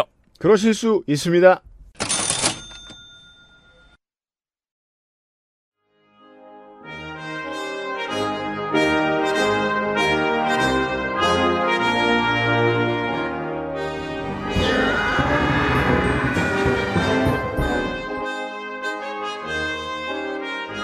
대통령실이 반전의 카드를 제가 볼 때는 주려면 전제 조건이 필요합니다. 뭡니까? 어, 첫 번째, 어, 적폐청산 reverse 기조를 버려야 됩니다. 지금 시민들은, 유권자들은 문재인 정부의 보수들은 문재인 정부에 복수하고 싶어 하는 게 아니에요. 그건 그거 유튜버들이 그럴지 모르겠지만, 거기 가서 뭐, 그 사저에 가서 시위하는 분들은 그럴지 모르겠지만, 음. 지금 압도적인 다수의 중도에서부터 보수까지의 시민들은 그걸 하고 싶어 하는 게 아니에요. 예, 지금 위기 상황에서 경제 문제나 국제 외교 안보 문제나 이런 데서 우리가 어느 방향으로 갈 거냐 사실 이거에 관심이 있지 적폐청산은 너무 피로해합니다. 그건 뭐 그동안 얘기했던 주류 언론인들의 이야기를 그대로 따다 붙여도 상관없어요. 네 맞아요 요- 이 지점은 예, 그러니까 민주당이 79점짜리를 했던 어떤 것들을 85점 이상 수행해달라 는 음. 거였을 거예요. 네 네 네. 네. 뭐 제가 아무리 이 방에 앉아가지고 걔네들 30점짜리인데 그렇다고 85점만 잘하고 걔네를 뽑아 이렇게 아무 얘기해봐 소용없지만 아무튼 그런 바람을 가지고 있었다고요. 네. 자 짜친 이야기는 조영 소장하고 얘기 안 하댔으니까 제 입으로 얘기를 해야죠. 누가 어, 어떤 자리에 권력에 올라앉은 사람이 내 정적하고 완전히 똑같은 짓을 하는 건 질투가 원인일 경우가 대부분입니다. 네. 너무 싫어하면 그가 했던 걸 다 하려고 들어요. 음. 내가 더 잘할 수 있으니까. 그 그래서- 과정에 복수를 넣고요. 네. 그래서 적폐청산 기조를 버려야 된다. 그러니까 아마도 제가 볼 때 제 느끼 이것도 이제 저의 망상인데 이런 기조를 푸시하는 사람들은 대통령실에 배치된 검사 그룹이 아닐까 이런 생각이 들긴 해요. 확률은 그쪽이 높습니다. 예, 예, 예. 네. 극우 유튜버들이 뭐 이런 걸 짤 것 같진 않고. 그러니까 검찰 개혁을 부르짖는 건 가운데에서 왼쪽에 있는 정당들이니까 검사들은 무조건 싫어하죠. 그쪽을. 네. 그래서 그런 느낌인데 그 뭐 저의 망상이니까 이거는 근거 없는. 네. 어쨌든 어 정당 쪽에서 그렇게 짜기는 어려워요. 예, 정당 쪽은. 그때 두 번째 여당을 정상화해야 됩니다. 지금. 어. 그러니까 여당 여당과의 아마 제가 볼 때 집권 여당과 대통령실 또는 대통령과의 이 관계가 정상화돼야 됩니다. 음. 세 번째 야당과 대화해야 됩니다. 지금 다수당은 야당입니다. 그렇잖아요. 그죠. 예, 다수당은 민주당이에요. 음. 그러니까 지금 집권 여당이 다수당이 아니란 말이죠. 다수당 야당하고 제1야당 또는 제2야당 야당들하고 사실 지금 열어야 됩니다. 대화를. 그, 왜냐하면 그, 네. 야당들은 어떨까요? 민주당이나 정의당이나 야당들 입장에서는 지금 사실은 뭘 하는 게 없어요. 솔직히 말씀드리면 민주당이나 정의당이 특별히 왜냐면 당 내에 내에 지금 난리가 났으니까 둘 다 당 내가 큰 거잖아요. 여긴 당 대표 경선 중이고 열심히 정의당은 지금 지방선거까지 참패한 다음에 지금 어 비대위 만들어가지고 지금 당내를 어떻게 망할 거냐 안 거냐 이런 상황이란 말이죠. 그러니까 서로 죽일놈 살릴놈 하는 것도 있는데 그건 뭐 선거 음. 뒤니까 다 똑같은데 다만 이제 가장 큰 이슈는 그거죠. 여당과 대통령실의 선이 끊어져 있기 때문에 음. 여당이 이니셔티브로 뭘 안 해요. 네. 원래 여당이 선패를 쥐는 겁니다. 국회는. 그러니까요. 근데 여당이 뭘 안 하고 그러니까 심지어는 게, 임이안 돌아가잖아 지금 게임이 안 돌아가는 국회를 거예요. 좀 나중에 얼마 안 될까 이런 네, 소리를 네. 하고 있으니 야당은 받아쳐야 되는데 타자가 서가지고 공만 기다리고 있습니다. 네. 아, 플레이볼이 안 되는 거지 어떻게 보면 지금 투수가 네. 공을 안 던지는 거예요. 그럼 지금. 남는 거는 대통령실이잖아요. 대통령실은 적어도 지금까지 3개월 동안 법 만드는 걸 뭐라고 보는 걸까라고 예측해 보면 야 시행령이라는 게 있다며. 그러니까 그런 법 대신 그걸로 하면 되는 거 아니야? 그렇게 가는 게 어마어마한 큰 실수라는 거예요. 학제 개편도 법을 고쳐야 되는 거거든요. 네. 법 개정 상황인데. 그랬다가 이제 그 저 범법의 영역을 넘지 않고 합법의 영역에서 어떻게든 처리해 보려고 하면 이제 아무것도 못 할 거예요. 남은 2년 동안 아무것도 못 할 거예요. 그렇죠. 어, 그러니까 이제 그거를 국회를 정상화 시켜야 돼. 그러니까 국회가 지금 정상이 아니란 건 아니지만, 그러니까 국회에서 논의가 돼야 돼요. 정치적 논의가 되게 되고 그 안으로 들어와야 됩니다. 대통령실이. 정말입니다. 국회의 위원회 구성상 그 어떤 위원회도 여당이 다수일 수 없거든요. 네. 한쪽에 몰아주면 그쪽만 잘 되겠죠. 결국 모든 법이 통과될 수 없게 될 가능성이 있어요. 그러면은 이제 우리가 앞으로 이제 개헌에서 돌아가면 여러분들이 많이 보실 뉴스는 그런 거겠죠. 법사위로 넘어가서 법사위원장이 어, 의사봉을 들고 튀었다. 이런 얘기만 많이 보시겠죠. 네, 그렇죠. 다른 방법은 없어요. 여당은 이제. 그러니까 제일 아마 최악의 시나리오는 대통령실이 그냥 24년 총선까지 한 2년 조금 덜 남았잖아요. 네. 총선까지 그냥 대통령실 위주로 대충 끌고 가고 그렇죠. 총선에서 자기 대통령실 소위 말하는 윤석열 대통령의 복심으로 어, 공천을 해서 어, 따로 하겠다. 그죠. 검사들이 우르르. 아. 그동안 있던 막 중진 의원들 다, 다 풍낙엽처럼 경선에서 떨어뜨리고. 이렇게 되면 이제 박근혜 정부 이탄이 되는 거거든요. 그건 진짜 위험합니다. 제가 볼 때. 그러면 농담이 아니라 진짜 위험한 상황이 되는 거예요. 정치가. 그랬을 때는 지난번에는 30석짜리 바른미래당이 나왔거든요. 예. 이번에는 100석짜리 100석짜리 바른미래당이 나올 수 있습니다. 그러니까 국민이 모르겠네. 찍어주지 않았는데 100석짜리 정당이 나오는 수가 있습니다. 한국 정치가 한번 크게 변할 수도 있겠네. 그게 뭐 물론 지금이냐라고 한국 정치의 미래에 좋을지도 모르겠습니다. 지금이냐라고 물어보시는데 지금은 아니에요. 예. 왜냐하면 축출당하게 생긴 사람들도 입당 원서 받고 다니고 있잖아요. 네, 그럼요. 아직은 당이 만들어지지도 않고 그리고 바른미래당 때 경험을 봤습니다. 이 사람들이 어, 우측 최초로 소수 정당을 직접 만들어봤는데 처음 하다 보니까 배고픈 게 너무 힘들어요. 겁이 많습니다. 다시 나오고 싶지 않아요. 이 당에서 당권 잡고 싶지. 근데 근데 무슨 얘기냐면 대통령 지지율이 저렇게까지 떨어지면 그럴 수도 있죠. 대통령의 탈당을 요구할 수도 있죠. 어, 예를 들면 그렇죠. 어, 그러니까 네. 약간 민자당이 했듯이 예, 예. 그러면은 그 윤석열 대통령실은 음. 용산 대통령실이 취할 수 있는 시나리오가 몇 개 없어요. 고개 숙이든지 음. 어? 여당 앞에 숙이든. 숙이든지 아니면 자기들끼리 따로 당을 만들든지 근데 지금까지 봐온 바로는 조성조 소장도 인정하고 어, 헬머스가 그렇게 얘기했듯이 정치인으로서 윤석열의 유일한 장점 맷집이 좋습니다. 음. 맞아도 고개가 잘 안 숙여집니다. 큰일입니다. 너무 뻣뻣하네요. 네. 큰일입니다.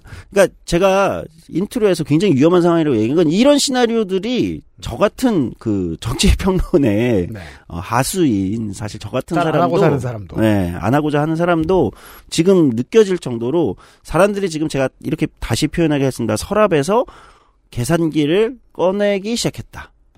그럼 왜 위험한 신호다. 네. 음. 조금만 잘해줬어도 내 편이 못돼 안달했을 사람들이 네. 나 없는 데서 계산기도 들키고 있다.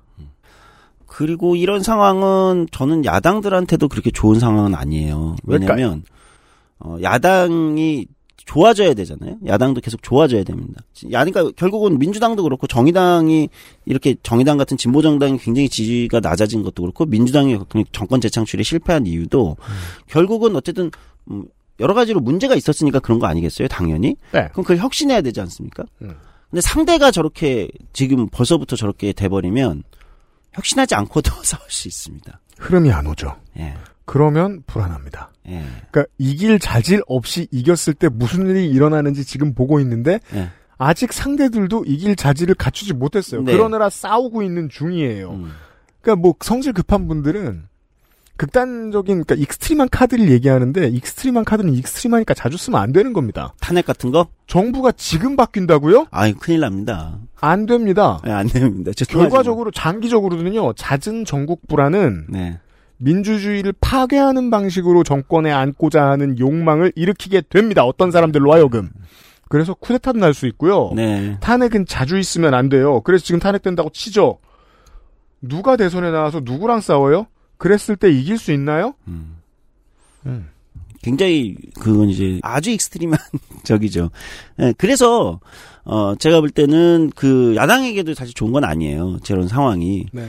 그래서 저는 윤석열 정부가 빨리 정신을 차리셔야 된다 지금. 근데 어 모르겠어요. 저는 이 방송 이제 나가고 나서 한 제가 볼 때 그 가능성 회복 될 수 있다. 예를 들면 윤석열 정부가 정신을 좀 차린다. 이거가 결정되는 건 길지 않아요. 제가 볼 때 한 달에 안 걸릴 채 안 걸릴 것 같아요. 한 달이 채 안쪽으로 네. 결정될 거라고 봅니다. 저는.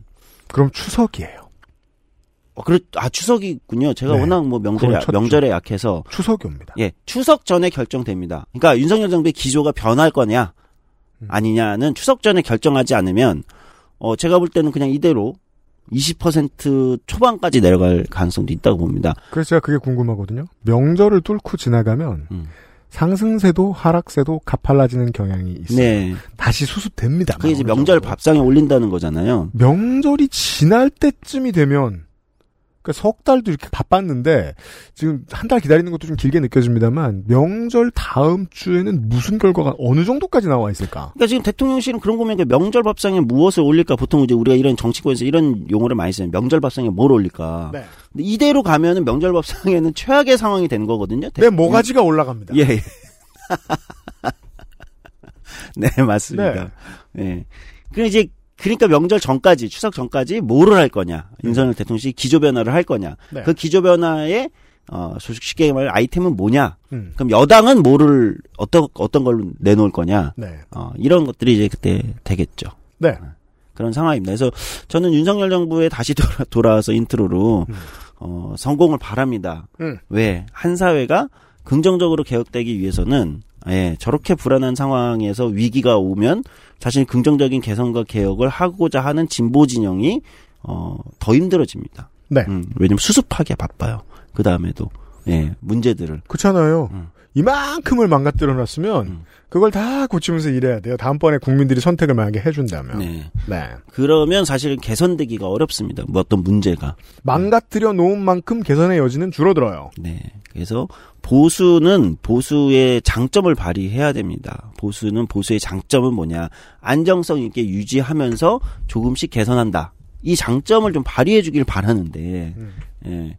그런 좀 기조로 안정감을 좀 찾아야 되지 않을까? 이런 말씀을 좀 드립니다. 네. 예. 코로나 직후 상태 같은 어, 방역인데 그나마 우리가 버티는 이유는 우리가 이제 흠뻑쇼를 안 갔기 때문이기도 하지만 미리 어, 100명 중 98명이 백신을 한 번 이상 맞았기 때문이기도 하거든요. 그렇죠. 토대를 잘 닦아 놓으면 너무 많이 못 망가뜨립니다. 음. 반대로 겁내 많이 망가뜨려 놓으면 다시 복구하는 게 너무 힘듭니다. 이렇단 얘기였습니다. 여당을 정상화시키고 네. 야당과 커뮤니케이션을 좀 하고 또 뭐? 아 적폐청산 고만하고 네, 적폐청산 리버스는 그 기조를 빨리 버리, 버려야 돼요, 지금. 빨리 버리고.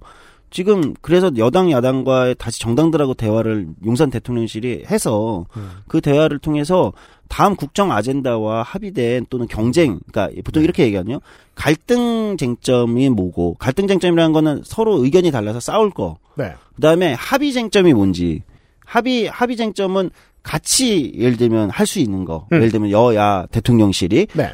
이거를 지금 아젠다를 빨리빨리 분류해가지고 갈등 쟁점은 갈등 쟁점끼리 국회에서 싸우라 그러고 그렇죠? 그럼 여당이랑 그 작전 짜가지고 야당이랑 싸우시고 네.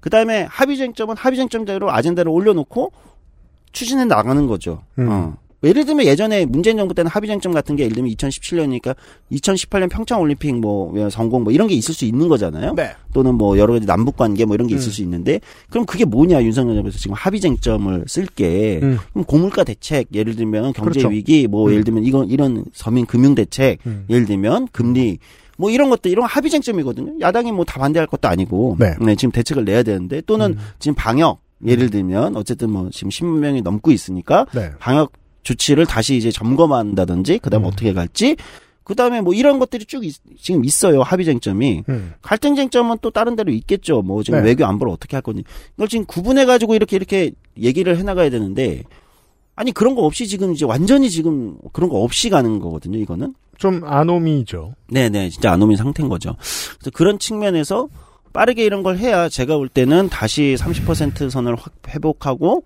어, 한 40% 정도는 유지를 하고 가야 하고 가야 제가 말씀드린 건 그다음에 이제 게임이 플레이가 되는 겁니다. 정치에서. 네. 어, 윤석열 정부가 한 40% 정도까지는 회복을 해야 게임이 플레이가 된다는 건 뭐냐면 이제 여야 간에 여러 가지 공수가 이제 오가게 되겠죠. 어, 쟁점들을 가지고 또는 새 법안들을 가지고. 근데 지금 윤석열 정부가 만약에 20%로 좀 떨어졌는데 저거에 20% 초반 또는 10%까지 떨어진다 예를 들면 10%대까지 그러면 공수 게임이 안 될 거예요. 각자 자기 정당 내에서 이 정권을 지금 어떻게 해야 되는지에 대한 대안 논의로 가, 갈 가능성이 크죠.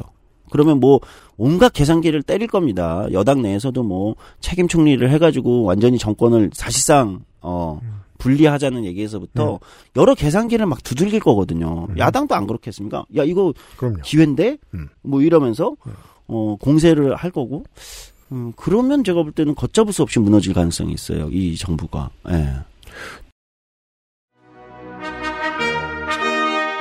첫 번째 문제에 대한 답은 이미 나와 있으니까 대통령과 그 주변 사람들이 해석을 했었으면 좋겠습니다. 저는 사실 이상하게 큰 걱정이 안 된다 싶을 정도인 거예요.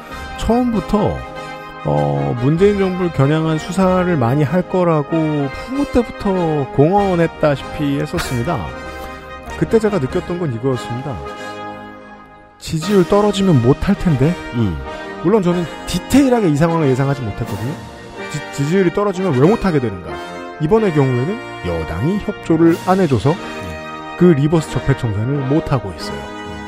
답은 나왔어요. 아, 이렇게 되면 못하는구나 하고 싶은 걸. 어떻게 해야 되지? 하고 싶은 거 하려고 그러면 안 돼. 적폐청산, 적폐청산 reverse 기조에서 빨리 빠져나오는 게 아마 첫 스텝이 돼야 될 것 같아요. 네. 세 가지 답안을 드렸습니다. 이 말을 듣든가, 이제 국민의힘 관계자가 있으면. 아니면은 뭐 조성주를 국민의힘에 스카우트 하든가. 조건을 잘 걸어 보시든지. 네. 근데 되는 것만 얘기합니까, 언제나? 조성주 소장이었습니다. 수고하셨습니다. 네, 감사합니다. 네, 저는 내일 이 시간에 어, 문학인과 함께 돌아오도록 하겠습니다. 여름 문학 시간입니다. 유승균 PD였습니다. 안녕히 계십시오. XSFM입니다. I D W K